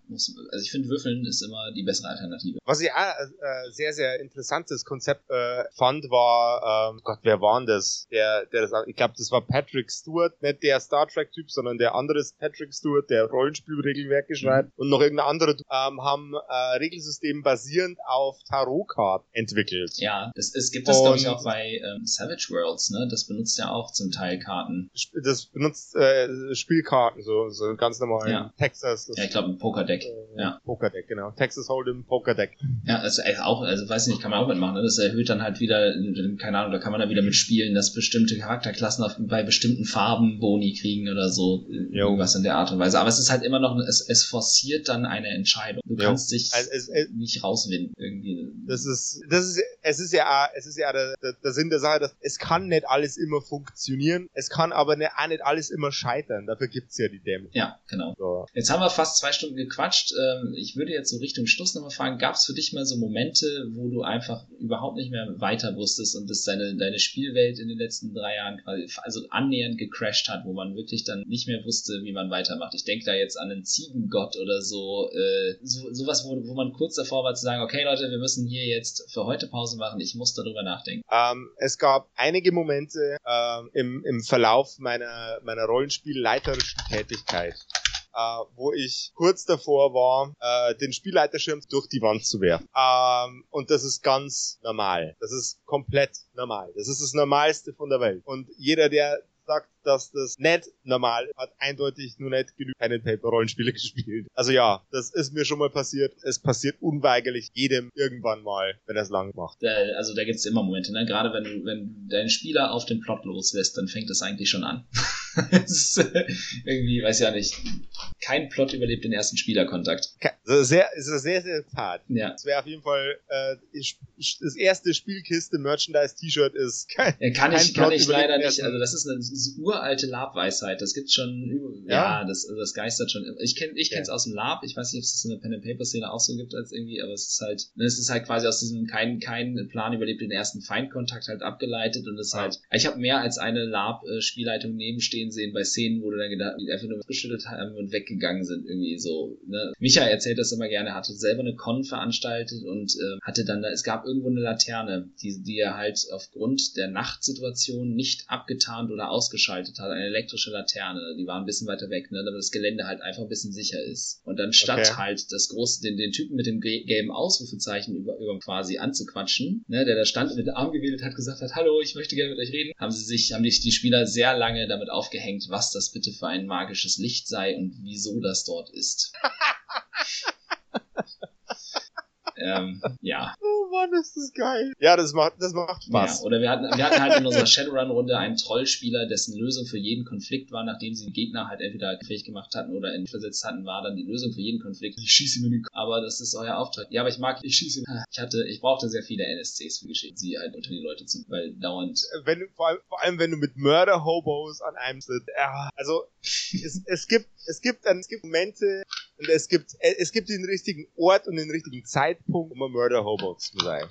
Man muss sich darüber einig sein, dass man jetzt Dungeon durchcrawlt, um irgendwen oder irgendwas von seiner irdischen Hülle zu befreien. Dann ist das ist okay. Es darf jeder mal Murder-Hobo sein. Aber wenn ich mir einen Plot ausdenke, wir den Wochen, Monate lang gezockt haben, plötzlich hat einer von den Spielern einen schlechten Tag und will alles umbringen, was in dieser Welt atmet, da könnte ich jetzt mal nach Hause. Ja, Mel erzählt gerade, stimmt. Ach Gott, das ist ja auch schon wieder ewig her. Wir waren zusammen auf einer Con im Lab wieder. Ich war als Spielleiter da, weil ein Kumpel verpflichtet hat und ich das gerne mal von der anderen betrachten wollte. Und es gab Plot, Mel war NSC genannt. Ich weiß gar nicht mehr, was es war, aber es war halt eine Situation, wo dann, es war also im übertragenen Sinne, es kommt jemand in die Taverne und schreit, Angriff, die Werwölfe kommen, die Vampire sind da, die Welt geht unter und die Leute haben ihn angeguckt und haben weiter Bier getrunken. Okay, cool.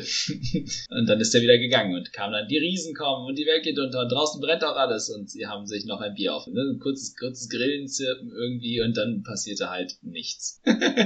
Okay. Solche Sachen sollten einfach auf Band festgehalten werden. Ja. Für solche Momente braucht eigentlich jede LARP einen eigenen Kameramann, wo einer dasteht, solche Situationen filmt und dann veröffentlicht. Weil das, was da irrer Shit passiert, wenn Leute sich versuchen, in eine andere Welt reinzudenken und Alkohol dabei im Spiel ist, würde ich mir gar nicht vorstellen. Ja, oder es ist ja quasi der klassische Aufhänger, über den wir anfangs gesprochen haben mit der Taverne, ne? Und wenn du halt jetzt, sag mal, du definierst vielleicht, die Gruppe reist schon ein paar Wochen zusammen und sitzt jetzt abends irgendwo im Wirtshaus und eigentlich haben die Charaktere von ihrer intrinsischen Motivation gar nicht die Veranlagung, jemandem zu helfen. Dann bist du als Spielleiter ein bisschen aufgeschmissen, wenn du eben den Plot auf die Art und Weise vorsetzen möchtest, weißt du? Weil wenn dann halt alle sagen so, ja, du, ganz ehrlich, mit eurem Werwolf-Problem will ich gar nichts zu tun haben, weil ich bin hier eh nur auf der Durchreise. Das würde jetzt ins Encounter-Building reingehen, ja. Und das hast du ja eigentlich nächste Woche schon mit jemand anderem, beim nächsten Mal. Und ich habe da aber trotzdem meine 2, 3 Gedanken dazu. Wenn das nicht funktioniert, dann zerstör alles, was die Spieler lieben. Dann ist es auch so eine tolle Methode, wieder Schwung in eine Story reinzubringen, wenn die Charaktere nicht in die Gänge kommen wollen, dann stirbt halt deine ganze Familie im Feuer. Scheiße gelaufen, Bro. Wobei das ja auch wieder ins Worldbuilding mit reingeht, ne? Was macht man, wenn man, also man kann ja, nachdem man eine Gegend aufgebaut hat, kann man sie ja auch wieder einreißen. Oh ja, kann und sollte man auch. Gibt's nichts, was man erzeugt in seinem rollenspielerischen Autorentum ist so wertvoll, dass man es nicht auch wieder Flammen setzt, ja. Brand stecken. Es geht ab 22 Uhr immer langsam aus, das ist dann Bettchen ja, Bettchen geht halt unter der Woche normalerweise. Aber ich habe Urlaub, also von daher ist es egal. Okay. Das ist Kill Your Darlings, ja, schön, genau, also das ist ja dann auch noch was. Nächste Frage, pass auf, wenn du mal wieder spielen könntest, wolltest oder solltest, deine Lieblingsklasse und dein Lieblingsvolk oder eine Kombination aus beiden. Okay, menschlicher Kleriker oder Tiefling Barde. Okay. Das ist beides super Klischee, weiß, aber Tiefling Barde einfach unheimlich viel Spaß, weil die von Haus aus schon charismatische Übercharismaten sind und der menschliche Kleriker als belehrender Waltraud, ich komme jede Woche zu dir und kläre dich auf über unseren einzig wahren Herrn Schmorp. Der Geist im Himmel, der uns alle schuf. Es kann nicht möglich sein, dass ich mich so in dir getäuscht habe. Ich dachte, du gerade, das ist einfach ein super Charakter. Ja. Also ich habe das war einer meiner Lieblings-DSA-Charaktere. Es gibt da die Göttin Travia. Sie macht eben das, wie sie quasi heißt. Bei ihr geht es ein bisschen um trivialere, aber halt auch die Göttin des Herdfeuers und des Haussegens. Und dieser Mann war ein mit End-30 sehr gesetzt, ein bisschen füllig.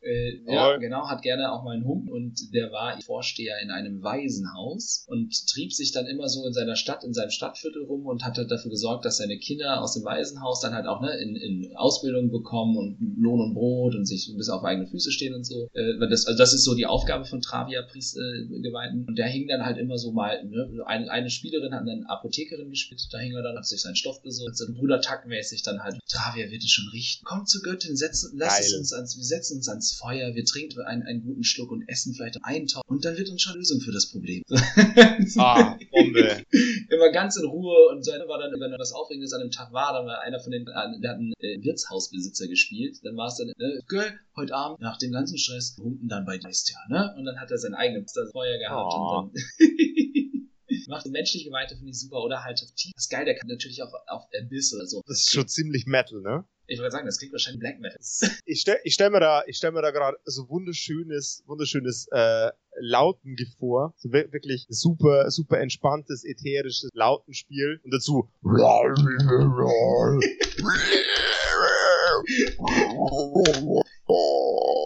und plötzlich sind alle super motiviert, den Lich in der Mitte auseinanderzusägen. Super geil. Oder sein Publikum aus Beholdern geht total steil. Super geil.